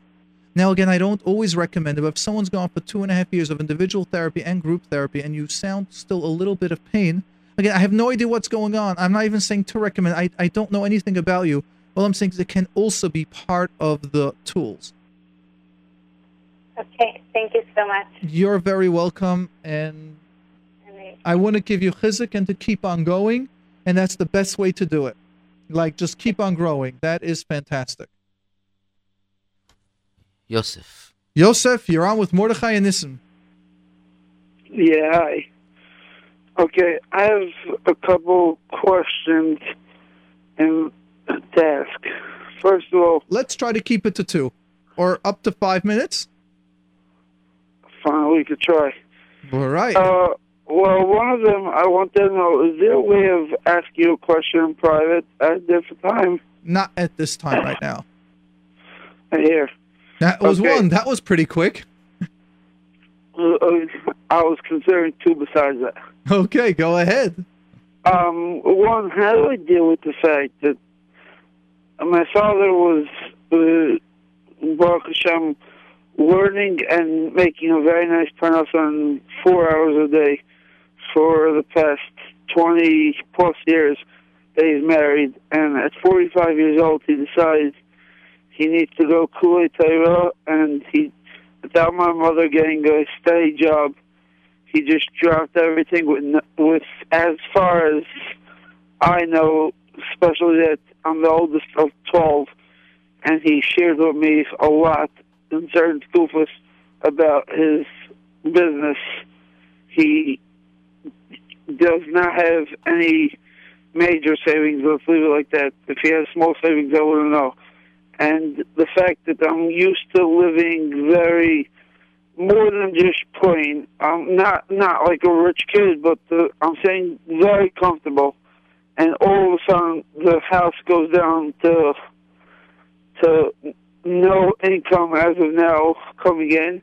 My mother's trying to find a job, but it's like it hurts me. It hits me very hard, and I don't know how to deal with it. It's been it, this happened two weeks ago.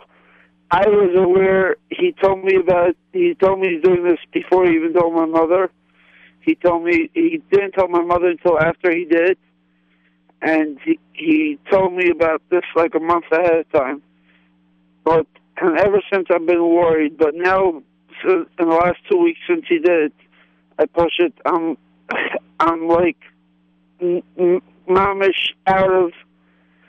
I'm full of pain, and I'm like. All right, so let's let's no take clue. your question. Let's take your question and let's simplify it and unfortunately give you the not easy answer. Your question is that you have a father and a mother that Baruch Hashem have chosen a style of life. And the style of life is that your father will be able to sit and learn, and your mother doesn't have a job and working four hours a day, he was able to bring parnassa and he was able to have Torah Gedula B'Makam Echad, which is a huge zchus.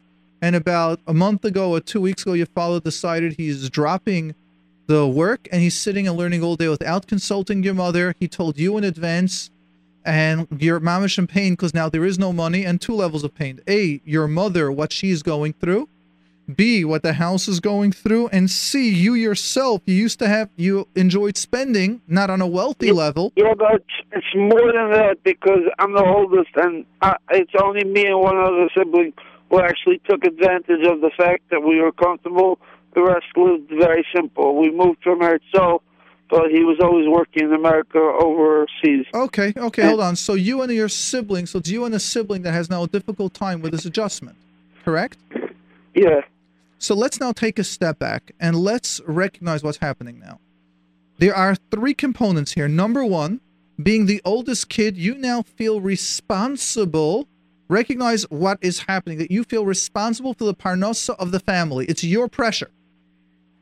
No, I feel pressure about myself, and I feel pressure about how my mother's dealing with it, and how Now stop a second. Hold on. Your pressure is how your mother's dealing with it. What's your concern about how your mother is dealing with it? because I don't. Uh, in my experience is that Baruch Hashem, my parents don't have marriage problems at all.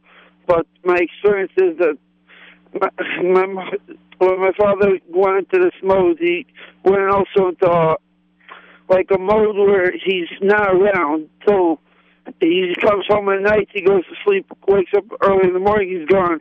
Shabbos is the only time to talk to him, and he's not there to even consult with. So, and I, I feel like it's my mother's not even the right, the right, the right.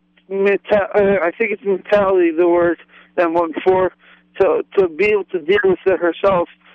So let's hold on. So this is what. Hold on. Hold on. What's, what's his name? Yechiel? Yosef. Well- let, let's understand something, Yosef. The role that you are taking is you are taking now the parental role. You are worried for your mother. I'm I'm 20 years old and I'm I not and I listen, experienced a lot with my parents. I know that's what I have what a I lot want. of experience with that. Yeah. So what I'd like you to realize is what it is called. Your concern is called codependence. I have a program on my phone line, an entire hour program, and what that means is our heart is so open. The Ribono Shel Olam gave you a lev rach, which means it is gentle, it is soft. You can experience things. However, if it's not balanced and you feel too much, or you feel for people that it's out of your power to help, but you're still feeling the responsible role, you, Chas Hashem, can start suffering from anxiety, fears. You can be overwhelmed. You won't be able to concentrate in your learning because you are worried about your mother. How will she deal with it? You're worried about your other siblings. You're worried about your other brother. already took an effect. Yes, it already took an effect. So I have a program called Codependence, which is 718-298-2011. Hold on, hold on. Can I take down the number? Hold on. Yes. Yes. Hold on. Um.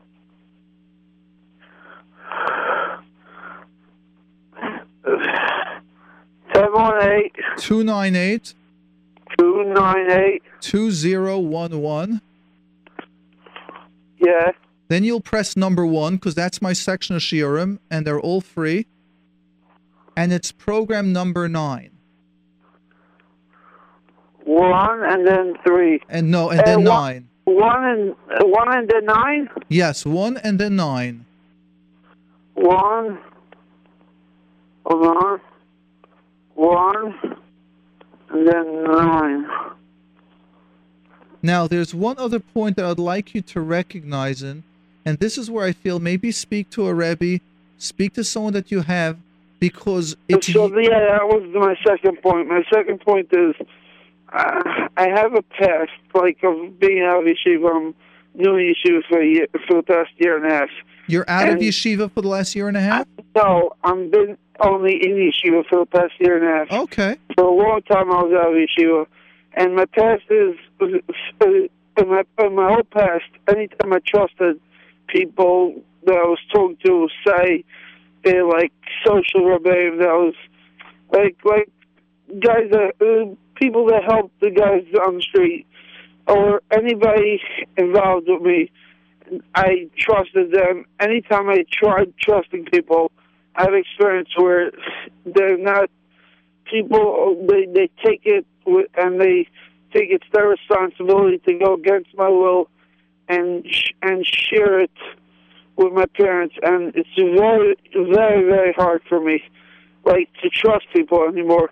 And I don't really feel that there's people in the world that I could trust. I have a problem trusting people. Okay. Because it's not once and it wasn't twice. It was many, many times. Well, part of what might have happened was that they were not correct by telling you that they'll keep your information private. Which means when I start with clients and I deal with teenagers, many times parents need to be involved, and I would tell them certain information will be discussed with your parents and we'll agree ahead of time what it is. I just want you to be aware maybe they've gone through it all wrong, but if a kid is not in yeshiva and they come to me as a client, many times or most of the time I'll tell them this will now be a team effort. So maybe they did not have the professional experience how to deal with it, and I don't want to excuse them for going behind your back because that's not excusable. But they might not have had the experience how to do it. So what you're saying is you don't really have who to turn to, and that's a difficult situation to be in.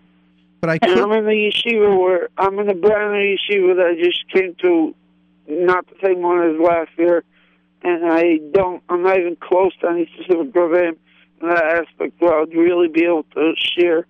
Um, there's something else in my life that I'm trying to. That I'm looking for Yosef, somebody to let's take a step back. Joseph, I'll, Yeah. since this is for awareness only and I'm not your therapist, I could say this gently. Go ahead. Try to open up to someone. Find someone you trust. Find a little person. Don't tell them your name. Call up. They sometimes have these social workers on these free hotlines. I think there's the Get to Label hotline that I saw. A man, I, I'm not sure which organization they always advertise. Open up. They have therapists that will answer the phones for free, and you can always ask for the same one over and over. Go anonymous, but start opening up. I could tell you licensed therapists are not allowed to speak to anyone without your permission, especially since you're over the age of 18. But even younger than that, we still are not allowed to speak to the parents because then they'll break the whole therapeutic alliance and blah, blah, blah, the whole thing that goes with it. So if you go to licensed people, they won't. And there are licensed people that will take your insurance, any insurance that you got. So just because you had a negative experience, don't shut out the rest of the world. I can tell you from a licensing experience, no therapist is going to throw away their license, their parnassa. Just I, I know a licensed uh, a licensed therapist. Yosef, who you can. I also know licensed therapists that do that, but I could tell you ninety percent No, shared, who shared. I, Who I shared yes, I will agree that ten percent might make that mistake. I'm just shooting percentages, but most of them won't, because that's their license. So you got a choice to stay with the pain, or you can start taking a leap of faith. And my recommendation to you is take a leap of faith, my friend. Life is very painful and lonely. And how do I get these numbers? Um, I'll tell you, there's Jewish Board. You can call up either Relief and find out, or just go to any organization. I don't know where you are, but they have Jewish Board, which is all over. They have in Borough Park. Lakewood.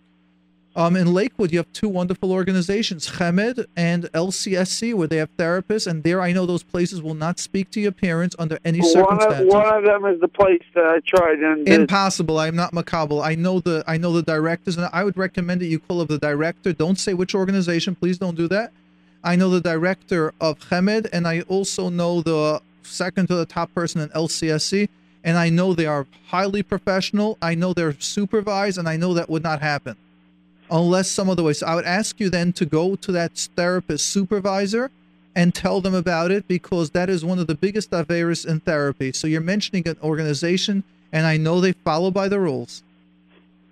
And you should not lose the trust because losing that trust, what happened was you they you lost your potential to grow. I know both organizations, and they will not do that. I know both Uh, organizations well. I know therapists in both organizations well. And is there a way of of trying of, of of how I can work on building my trust to try to share with like people I know in my life? That's definitely a start. However, your situation really needs professional help. Yes, I mean, listen. What do you say? Do you think this is something a friend can help, with? does it sound to you it needs a I- little I professional? don't think so. I just I want to also to ask question, this question about the mother and the father. Did you ever ask your mom about her feeling about uh, uh, what the situation with the father? It seems like you're assuming things that you never happened. You don't know what happened between you, uh, her, and and your father. Thank you. I missed that and actually. I think that it's very important because many time kids are taking the the point of view from outside of the bedroom and of outside the internal of, of the, parents, private room, of which means private- parents sometimes discuss things in private, and maybe your mother was thrilled that your father's going to Exactly. sit and learn it's all not day. maybe, probably. She is. I know she So- is in so a what- way, but in the, on the other hand, she told me herself after afterwards. Once my father revealed to her, I asked her how she feels about. it. She told me she's very happy for him, but on the other hand, it's a ton of pressure for her. She tries to make it as little as she can to the kids, but since she knows that all along my father always shared with me this stuff, so she's open to me about it. And she she, she told me that she feels a huge, huge pressure, and if she, she would, even if my father offered to go back, she would she wouldn't take it simply because she knows the scar in the next room. That's right. So But them as a couple made a decision. Yosef, this is more your internal issue. So I would really recommend for you to go back to those organizations, follow up. I would even recommend for you to go to that therapist and say, "How can you speak without my written permission?"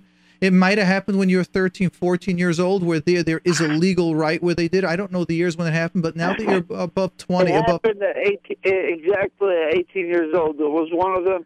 I don't remember the guy's name. Don't say the name either way, face. please. I would ask you not to say it because there's a lot of editing that we'll have to do then. Don't do that, but I would ask you to follow up with that therapist or with the director, call up from the agency because it's one of the biggest averas that there are in therapy because exactly what you said. You won't open up and the process won't go. And it definitely is needed over here. Help. And for you to be able to let go, there's a lot what's needed. Thank you, Yosef. Appreciate the call in. Who are we Okay. going to Uh, next? we're going to Chaya. Chaya, you're on the there with Mordechai and Nissen.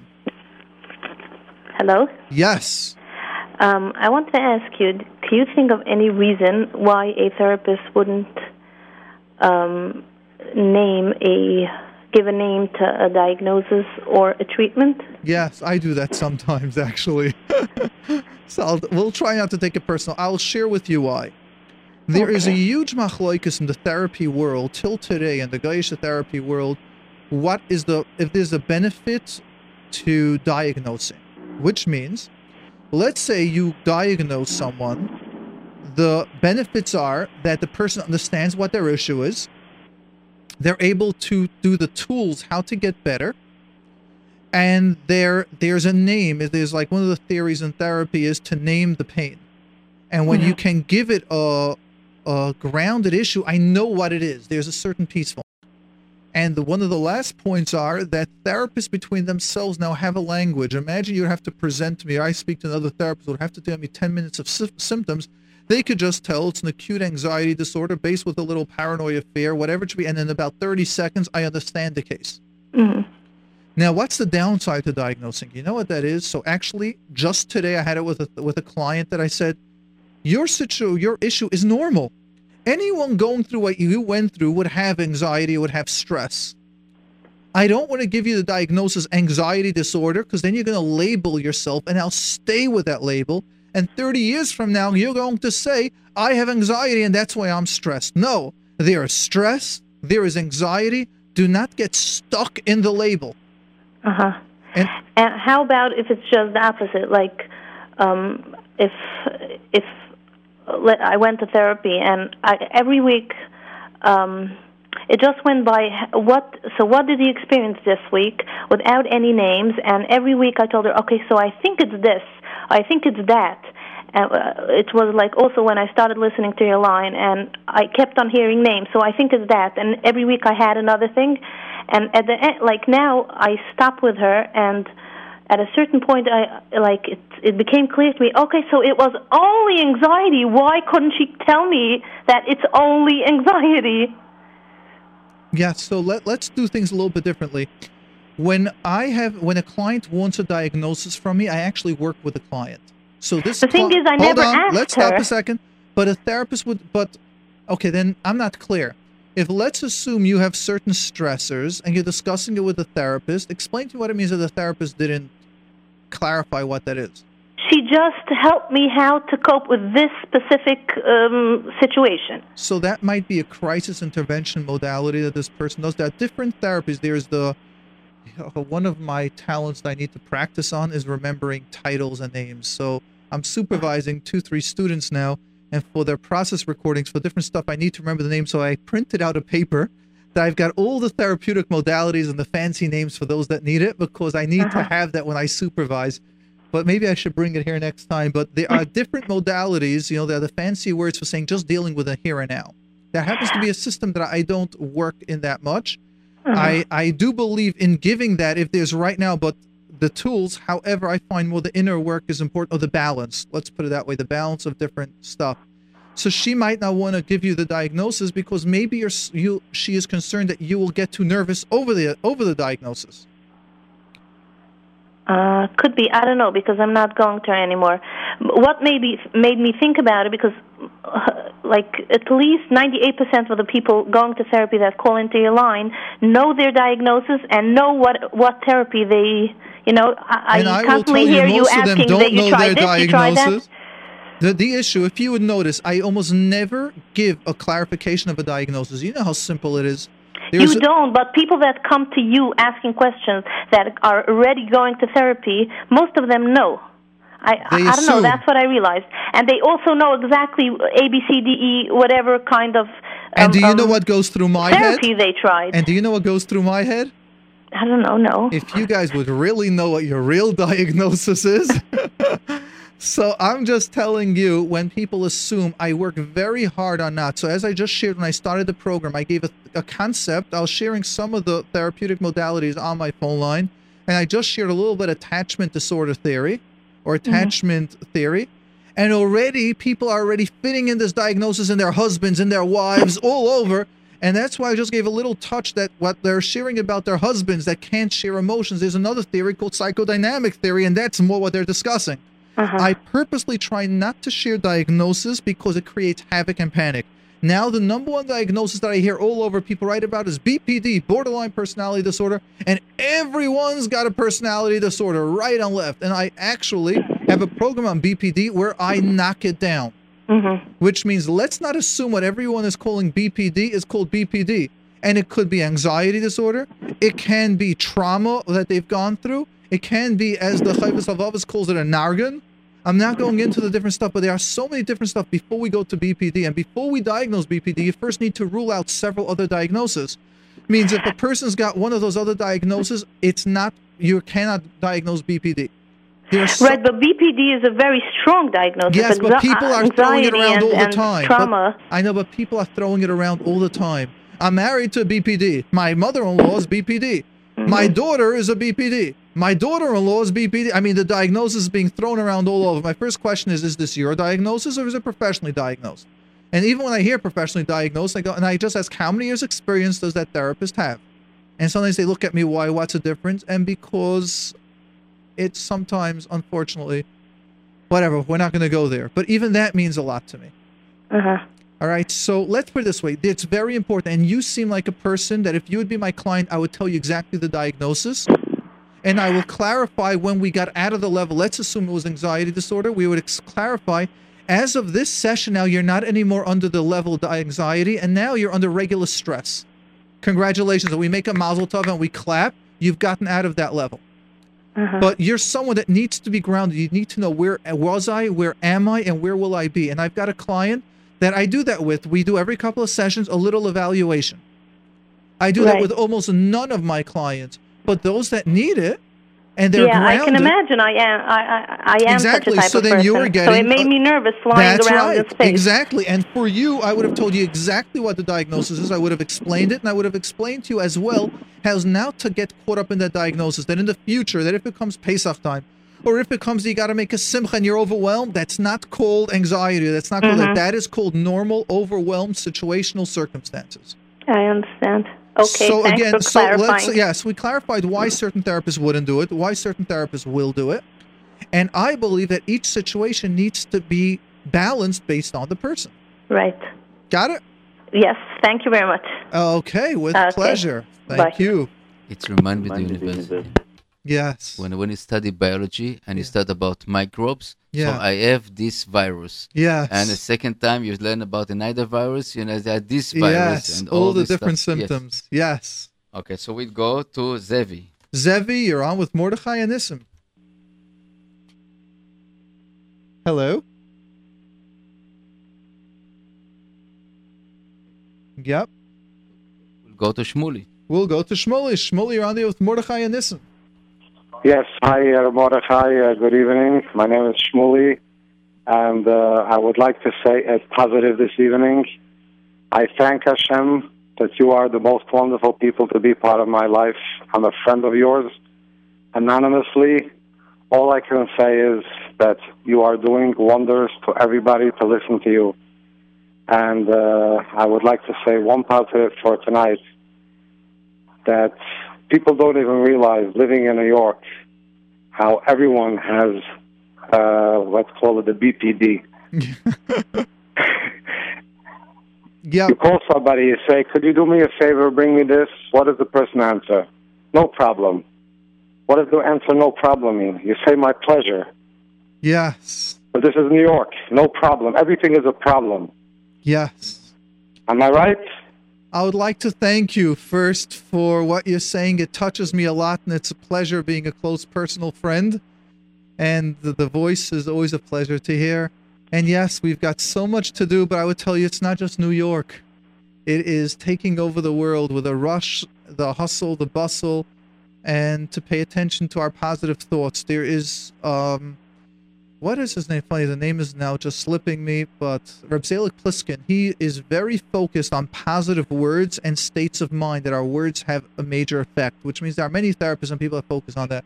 Reb Zelig Pliskin has many books focused, and the words that we use and the thoughts that we have have an effect on us. Just to share an example that I tell people, think of your right pinky right now. Do you notice it hurting?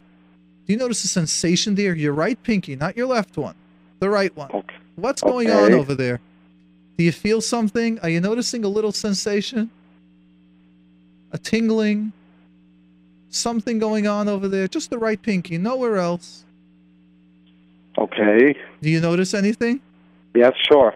Just by putting our focus on something, we'll create something. That means if we focus positive on an area, it will start creating that positive thought. If we focus negative, it will create negative. Now, if we do it enough times, our subconscious, it seeps into the subconscious, and the subconscious starts following those ways. And that's why the Torah, there's the famous Rashi when it starts in Parshas Vayikra, and the Torah, the Parshas, the Torah says, uh, uh, es es. Rashi says the Torah will say uh, es habehema tamea, but it says one or two times loy tahira to teach us that our words are important. Exactly. So exactly what you're saying, if we can start creating the awareness instead of saying yes, instead of no problem, and is focus on the positive words. I would like to help you. How was your day? Baruch Hashem, excellent, amazing. Oh, instead of focusing on the negative, like one thing was bad.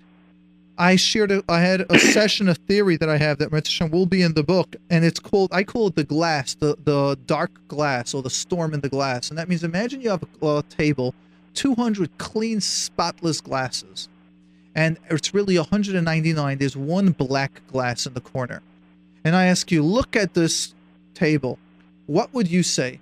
All of us naturally would focus. It's beautiful, but you notice that black glass over there. Mm-hmm. Now, do we realize that if 200 glasses, one is black, that's where our eye's going to go to? Now, what happens if I tell you there are 50 black glasses on that table? Listen, what would you say? Wouldn't we be kvetching there are 50 ba- black glasses on that clear table, on that table from 100, from 200 glasses? Instead of recognizing we've got 150 clear, we're focusing on that 50, it will get us depressed. In ergonomic, it's called focal point. Yes. You know, this you put a red dot on a black board, your focus will be on the black. Yes. And that's that's that's what will be, and that's what uh, our mind is like this. Hakadosh Baruch Hu create us like this. Yes. And our job is to start focusing, as you've called up and as you've said, for we to start using positives. Good, Baruch Positive only. Positive, Positive. only. That's it. And it will have a ripple effect on us, on the people that we meet, but most importantly, on our brain, on our mood. That positive word, noticing the 150 clean cups rather than the 50 negatives. I'm not saying there aren't 50. So to me, I don't believe the glass is half full or half empty. I would say it's always three quarters full. We're just looking at the quarter empty.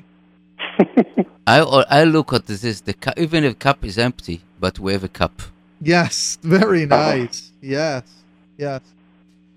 Mordechai, thank you for being part of my life and keep up your great work. Amen. I remiss, I reminiscent, please give Mordechai a cup of water. He didn't have a break yet. very good. Thank you. That's why you use All me. the best. yeah. Take care and good night. Thank you My again. pleasure. Good night. Nissa, what would you say to this one? Someone sent a message. My son is seeing a therapist and was and was aware about a lot of inappropriate behaviors, and he never told me anything. Is it right what he did? He's already 18 years old. Here we go to the negative side to Yosef that you called 20 that they did tell your parents. Here we have a parent saying that the son is 18 and the therapist did not tell them. Listen, what do you say I- to this? You know what? I don't. I don't know uh, the legality stuff really. So I'm. I'm out. You. You. It's So your I'll profession. share with you the It's- it's- legalities and they'll still okay, work it out. The legalities are that if we say one word and the person's over 18, we will lose our license, we can be sued, and we can even go to jail. That's legalities in the US of A. All over. This is a this is So it's no question why they didn't tell the parents. This first of all. Second, I think that the mother doesn't have to, you know, to go deep and search what, what is all about her son. Maybe try to help him to go over what is uh, what he needs. Okay. Now, here is oh, thank you. Here is what I do tell. Oh yeah, thank you. Here is what I do tell my clients, especially I have teenagers that are 18 and above, or even the 15 year olds that I agree with the parents. I'm not going to tell them every detail, but I agree with what you said, and maybe part of it is because of my nagias, because I'm a parent, and I know that if my kids were going through certain things, I feel it would be important for me to know about it. And if it's important for at least the therapist to be able to build a relationship that my kids can trust me and to work it out. So maybe that is my belief or that's my bias or that's maybe my concern that the therapist will not tell me or chas that will happen to my family. What I do tell, thank you, what I do tell my the the clients that I work on is since parents will be with you till 120 Meretz Hashem v'shalom, if their kid is in the hospital, the parent will be the one with them at their bed, not me. And if something happens where there's a legality issue or doing something inappropriate and they need the parents' help and they need other stuff, the parents will be there for them. The therapist won't be. Unfortunately, we might be on a certain level, but not the level of parents. So, what I do focus on, which is very important, is I ask the kid, I would like to tell your parents something. We need to have them know things are not going well. If we need to increase sessions to twice a week, I need to tell them there are some inappropriate behaviors happening. I will not go into detail, but just know that there are some bigger issues going on. I cannot tell you. Sometimes if the parent really wants to push, I said, then let's me speak to your son or your daughter and let's have a session, a joint session. And we might be able to keep the information a little bit private, but still to give some information. So I am a very big believer in getting the parents involved as well. However, and this is the big however, if the kid tells me or the adult tells me I do not give you any permission, I do not want to work with my parents, what with the parents, what I do tell the parents when they call is I'm sorry, but your son does not give me any permission at all, and legally I cannot do that. Therefore, please have a conversation with your son or your daughter and discuss with them what should be the next step. And many times it works out when they're open, when they share with it. But however, we still need to acknowledge that we do have limitations as well. So that is the zet sometimes where therapists get banged up on both sides. Rav Nissen, who are we going to take next? Ah, the phone line is uh, full right now, and you know I have some very interesting text. But uh, we go to uh, uh, what do you call it, Zevi again, and uh, let's see. Hello, Zevi. Zevi, you're on. Hello, I have a problem. In the morning I have one Rebbe, and afternoon I have a different Rebbe. And after lunch, with that new Rebbe, I'm tired of the whole day and I'm disturbing the class. Yeah. And what's your question? So what what can I do to help? So, what can you do to gain control over your behavior? Yeah, Excellent. How old are you? 12. I'm very impressed that you're able to be aware that in the morning you have more sitzfleisch, as it said in Yiddish, so you have more concentration, you have more self control, and in the afternoon you're tired, and therefore you have less control. So now let me ask you, Zev, you sound like a smart kid. What would you do if I tell you I have a 12 year old son that in the morning he is more patient and he has and he has gedult, he has the easiness to sit and to behave. In the afternoon he has less patience and he can't sit. What would you suggest? I don't know. Come on, I sound you sound like a smart guy to me. Give me a couple of guesses, a couple of shots. Not answer, I'm asking you to guess. Make an assumption. I should ask the Rebbe to make a chart with me. Good that the Rebbe should do a what with you? A chart? Yeah. Good. And what would happen if you make a chart? And if I'm good by the whole time, I get a reward. Excellent. Do you think that will work with you on the Uzevi? I don't know if my Rebbe will agree. All right, and how about could your parents do that with you? Tell you, we'll call the Rebbe every day for 30 seconds just to hear how was your behavior. If the Rebbe says it was very good, we'll do the chart with you.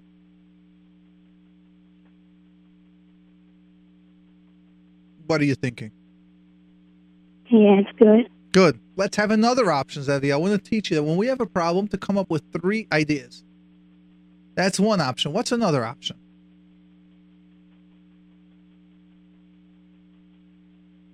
What else can you think of that will give you the ability to remain focused? That to to control your behavior. Like the Rebbe should teach me privately. Ah, And- so if you'd have a little private time with the Rebbe, you think it would improve your behavior? Maybe. Excellent. That's a great second idea. Let's see if we can come up with one more idea, a third idea.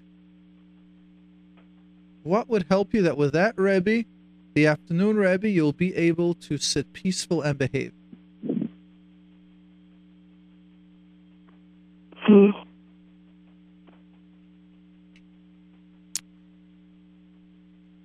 You can do it. You can do it. Let's teach you this important you say to have three ideas. Three solutions for any problem. Hmm. How about if you would rest a little bit beforehand?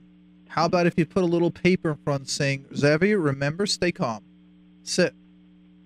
How about if at night when you come home or in the morning before you go to yeshiva, you can either do the treadmill if you have any little exercise thing, or by lunch you're going to run out and, and run, spend some of your energy or do some push ups or something like that? How about if there's a way that you can release the extra energy that you got? How about if your Rebbe, let's say, gives you a little position of authority that if you have to go out or do something? How about if you know your parents will ask you every night, forget about the chart with the Rebbe, did you behave today? Did you sit calm? Just on top of you without any reward system. Okay. You see all these ideas? Go ahead, mm. think of two of them and use two of them together. Let's see how you behave and let's see how it changes it. And I would appreciate if you could call us back next week because I think feedback will work unbelievable. So share with us how did it work? Which ones did you use? And if it doesn't work after two, three days, change and use a different one. Remember, Zevi, you're a smart kid. From the way you asked the question, I see you got a lot of brains up there. So you just got to start using your brains. What can I do to help myself? All right? Okay, thank you. You're very, very welcome. And oops, just to say, Zevi, also how proud you are, or how proud I am of you, the way you asked the question, how clear, the ideas that you came up, you're on air, you're live, so many people are listening, and you had that strength. That's amazing. Recognize the strength that you have, Meretz Hashem, for the rest of your life. You might have a behavioral issue sometimes, but at the same time, you have the confidence, you have the ability to have a thought clear, uh, clear thought process. You're able to come up with ideas. You're able to come up with solutions on the spot, under pressure. That's very impressive, and that's all at the age of twelve. All right, Your, Thank you. Sei gesund. Your parents should continue having nachas from you. Rav Nissen, who's next? Moshe. Moishela, what's up? Can I speak Yiddish? Ooh, go ahead. We'll try Yiddish and I'll translate. Ja, kennst du reden Yiddish? Okay. You know, listen, we didn't have have anyone call it in Hebrew. We should have someone call in Hebrew. See my broken Hebrew, you can translate for me, Nissen. I wonder if we can have that a little. Okay, yeah. what's the damn problem? Sehr sag mir, wenn ich gekickt auf den Zeiger, ich gewinne 9-11.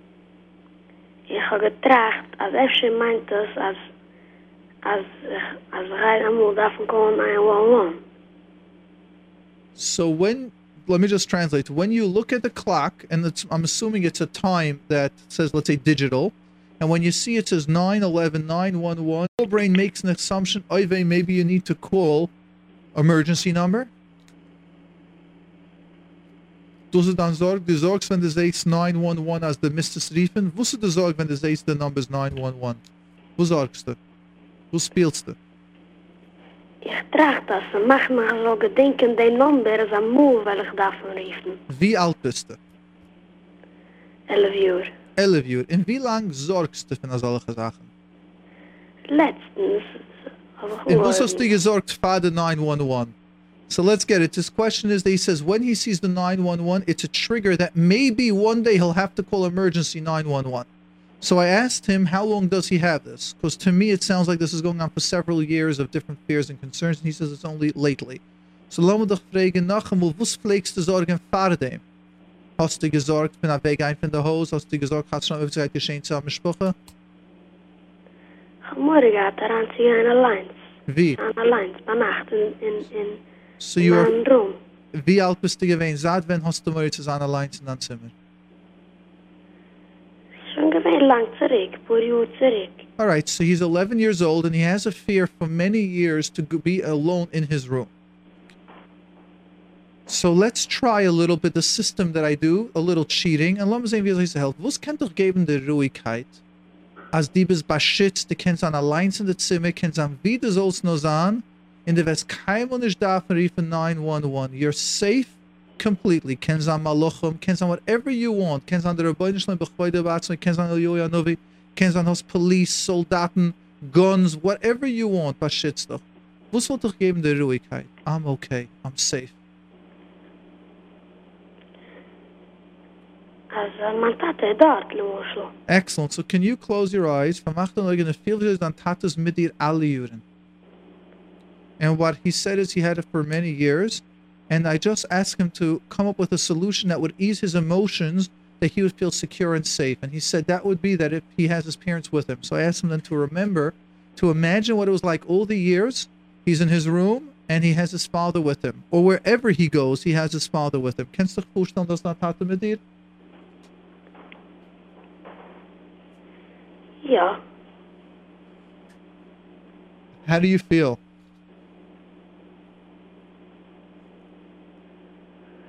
Ruhiger. Excellent.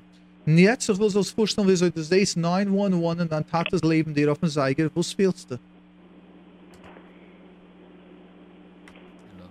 Viel nicht, kein Schreck. Excellent.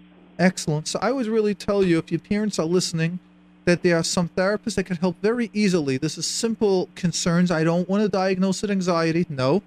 And I don't want to diagnose it anything. This is a simple kid. You're a smart, excellent, intelligent kid that has a high mo- emotional intelligence.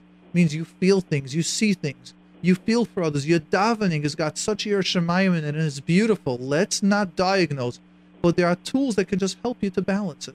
So I would like you to realize right now, if you can go to sleep every night just a couple of minutes feel at night and in the morning, feel your father is with you. Just the feeling, even though he's not. If you can call back, ob du kennst zurückriefen, nächste Woche sag mich, ob du kennst umkicken, der Seiger und du bist ruhig, und du kennst gehen zu- schlafen, du kennst an allein im Zimmer, und du bist ruhig. Feel dann Tate dort, Ma- mach deine Augen und feel dann Tate is right there. Ich kann es jetzt fühlen, als mein Tate is right du im Zimmer mit mir. Dat is een groot schmeichel op zijn poen. That is very second. It's a feeling. It's feeling safe. Okay. Ah, groß and thank you for calling in. Who do we have next? We have Suri. Wow, we've got so many brave kids calling up. Amazing. Thank you. I appreciate it. Suri, you're on the air with Mordechai. Hi. Okay, I have a very weird one. Go ahead. Weird excites me, actually. Um, there's a certain enjoyment, I would say. Maybe it's more like a need that I feel. I enjoy when people like ask me like what's bothering me. It's a certain. I can't explain the feeling that I feel, like when I act in a certain way to cause people to ask to ask me like what's bothering me, what's wrong. or- Yes, that is called negative attention. There's, there's, I think, a title of a book. I'm not even going to go and put people to read. it. I just love the title. Love me, hate me, but don't ignore me. Um, I'm not recommending the book. I'm recommending the concept. Okay. So But I feel- if you're not going to get positive attention, then and if you've gotten negative attention, then it, one of the steps that we need to do is to be able to focus on that, to focus on positive. Stop sharing negative problems, start sharing positive stories. That's a behavioral therapist concept. So it would be a cognitive awareness saying that, hey, you got the awareness. I get attention through problems, through negativity, through make myself the Rahmanis. Right. And now I want to start learning to be the adult. I want to stop being viewed and accepted and and respected as an authority position, as someone that stands for positive. I do things. I build up. And it's not easy getting out of the victim status. It's not easy getting out of the child role. Let Wow. me take an assumption. Were you from the youngest two kids, or the youngest? No, I'm the oldest from the second half of the family. Say, oh, you're the you're the oldest of the second half. Yeah, And I- I, am married. No, I know that, but we get stuck in roles. Were you still viewed as the youngest from the older set? Could be, yes. Right, and what happens is the youngest kid is always the one that always gets help and oh, what's wrong? And then you get stuck, you get programmed into a role and it's hard to get out of. And, and mm-hmm. part of the behavioral therapists are you're coming in today, you're not kvetching. I will give you a list of 10 questions every session and you got to give me the advice how to deal with it. And then it switches your roles from a makabel, a receiver, oh, I have problems, to a mashpia. So one of the things I would have you do is I would have you start volunteering in authority roles. Like what? Volunteering, going to call up a Bikur Cholim. How can I volunteer and go to the hospital and give people chizuk? Mm, I hear. I have a friend came to visit. Just slip through the side so the camera doesn't see you and you can sit in that corner. Good friend of mine. Mm-hmm. So stop positioning, changing your position, even though you're married, but as long as you stay in that child role. I feel like it's mamish, like it's a it's a big problem. Like, oh, you bet it's a huge problem because you're being tucked. You're being in an authority position. You're a parent. You're married, and you're stuck as a kid. As a as a makabel, I have to have problems. I only get attention through problems. Right. Exactly. Now I don't want to call it a big problem because I'm a therapist and we deal with this all the time. It's a issue. It can be worked on. So do you so do you think I need therapy? I don't enjoy that question because that sounds like I'm always promoting therapy. I think you need to discuss it with someone that has experience with this. If you want to call it a therapist, you want to call it a life coach, you want to call it a Rav, you want to call it a Rebbitzin, you want to call it an Askin, doesn't matter. Just start the process. You want to call it your parents, go ahead. Uh-huh. If you have an older sibling which does the tough love and gives you a little kick here and there, so go ahead, connect to that one. Doesn't have to be, I don't like pushing therapists. I like pushing you at a normal, regular issue and start doing a little tough love. But when let's say like I didn't like I didn't play this play like for a while and I feel I'm miss I'm missing the attention. Of course you do. That's the addiction. Ah, I love being a Rahmanis. I feel so at home. Ooh, Right. it's so cozy. We're so used to that. Mm-hmm. Mm-hmm. And what we got to do is change that. And here's with a tough love of that whoever you're going to pick will be consistently talking to you. And that's part of what we do in therapy. Well, if you would go to a therapist, we would be discussing the need and not go in there and now say, how can you fulfill it through a healthy way? How can you stop fulfilling that need through positive? Remember, your brain was just behaviorally programmed one way. It's easy, not easy, but it's behaviorally possible to change the other way. How many Mhm. seconds do we have left, Nissen? 30 seconds left. So we're going to finish with your question. Does that make sense? Uh yes it does. Excellent. Ah, well, someone else is texting me over here telling me the your diagnosis that they love is middle child syndrome. By the way, there's no diagnosis that way. So instead of youngest, they're saying it's middle child. Middle child is usually the ignored position. Usually they don't exist.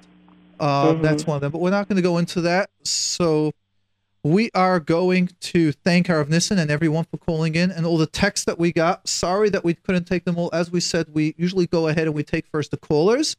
And Merit Hashem, maybe next session we'll try to bounce it around. And we have to apologize about the callers that's still online. Oh, we yes. cannot answer. I see that there are still, yes, four or five callers still online that we didn't get to. So, Merit Hashem, next week with Siyata Dishmaya, looking forward to speaking to you all.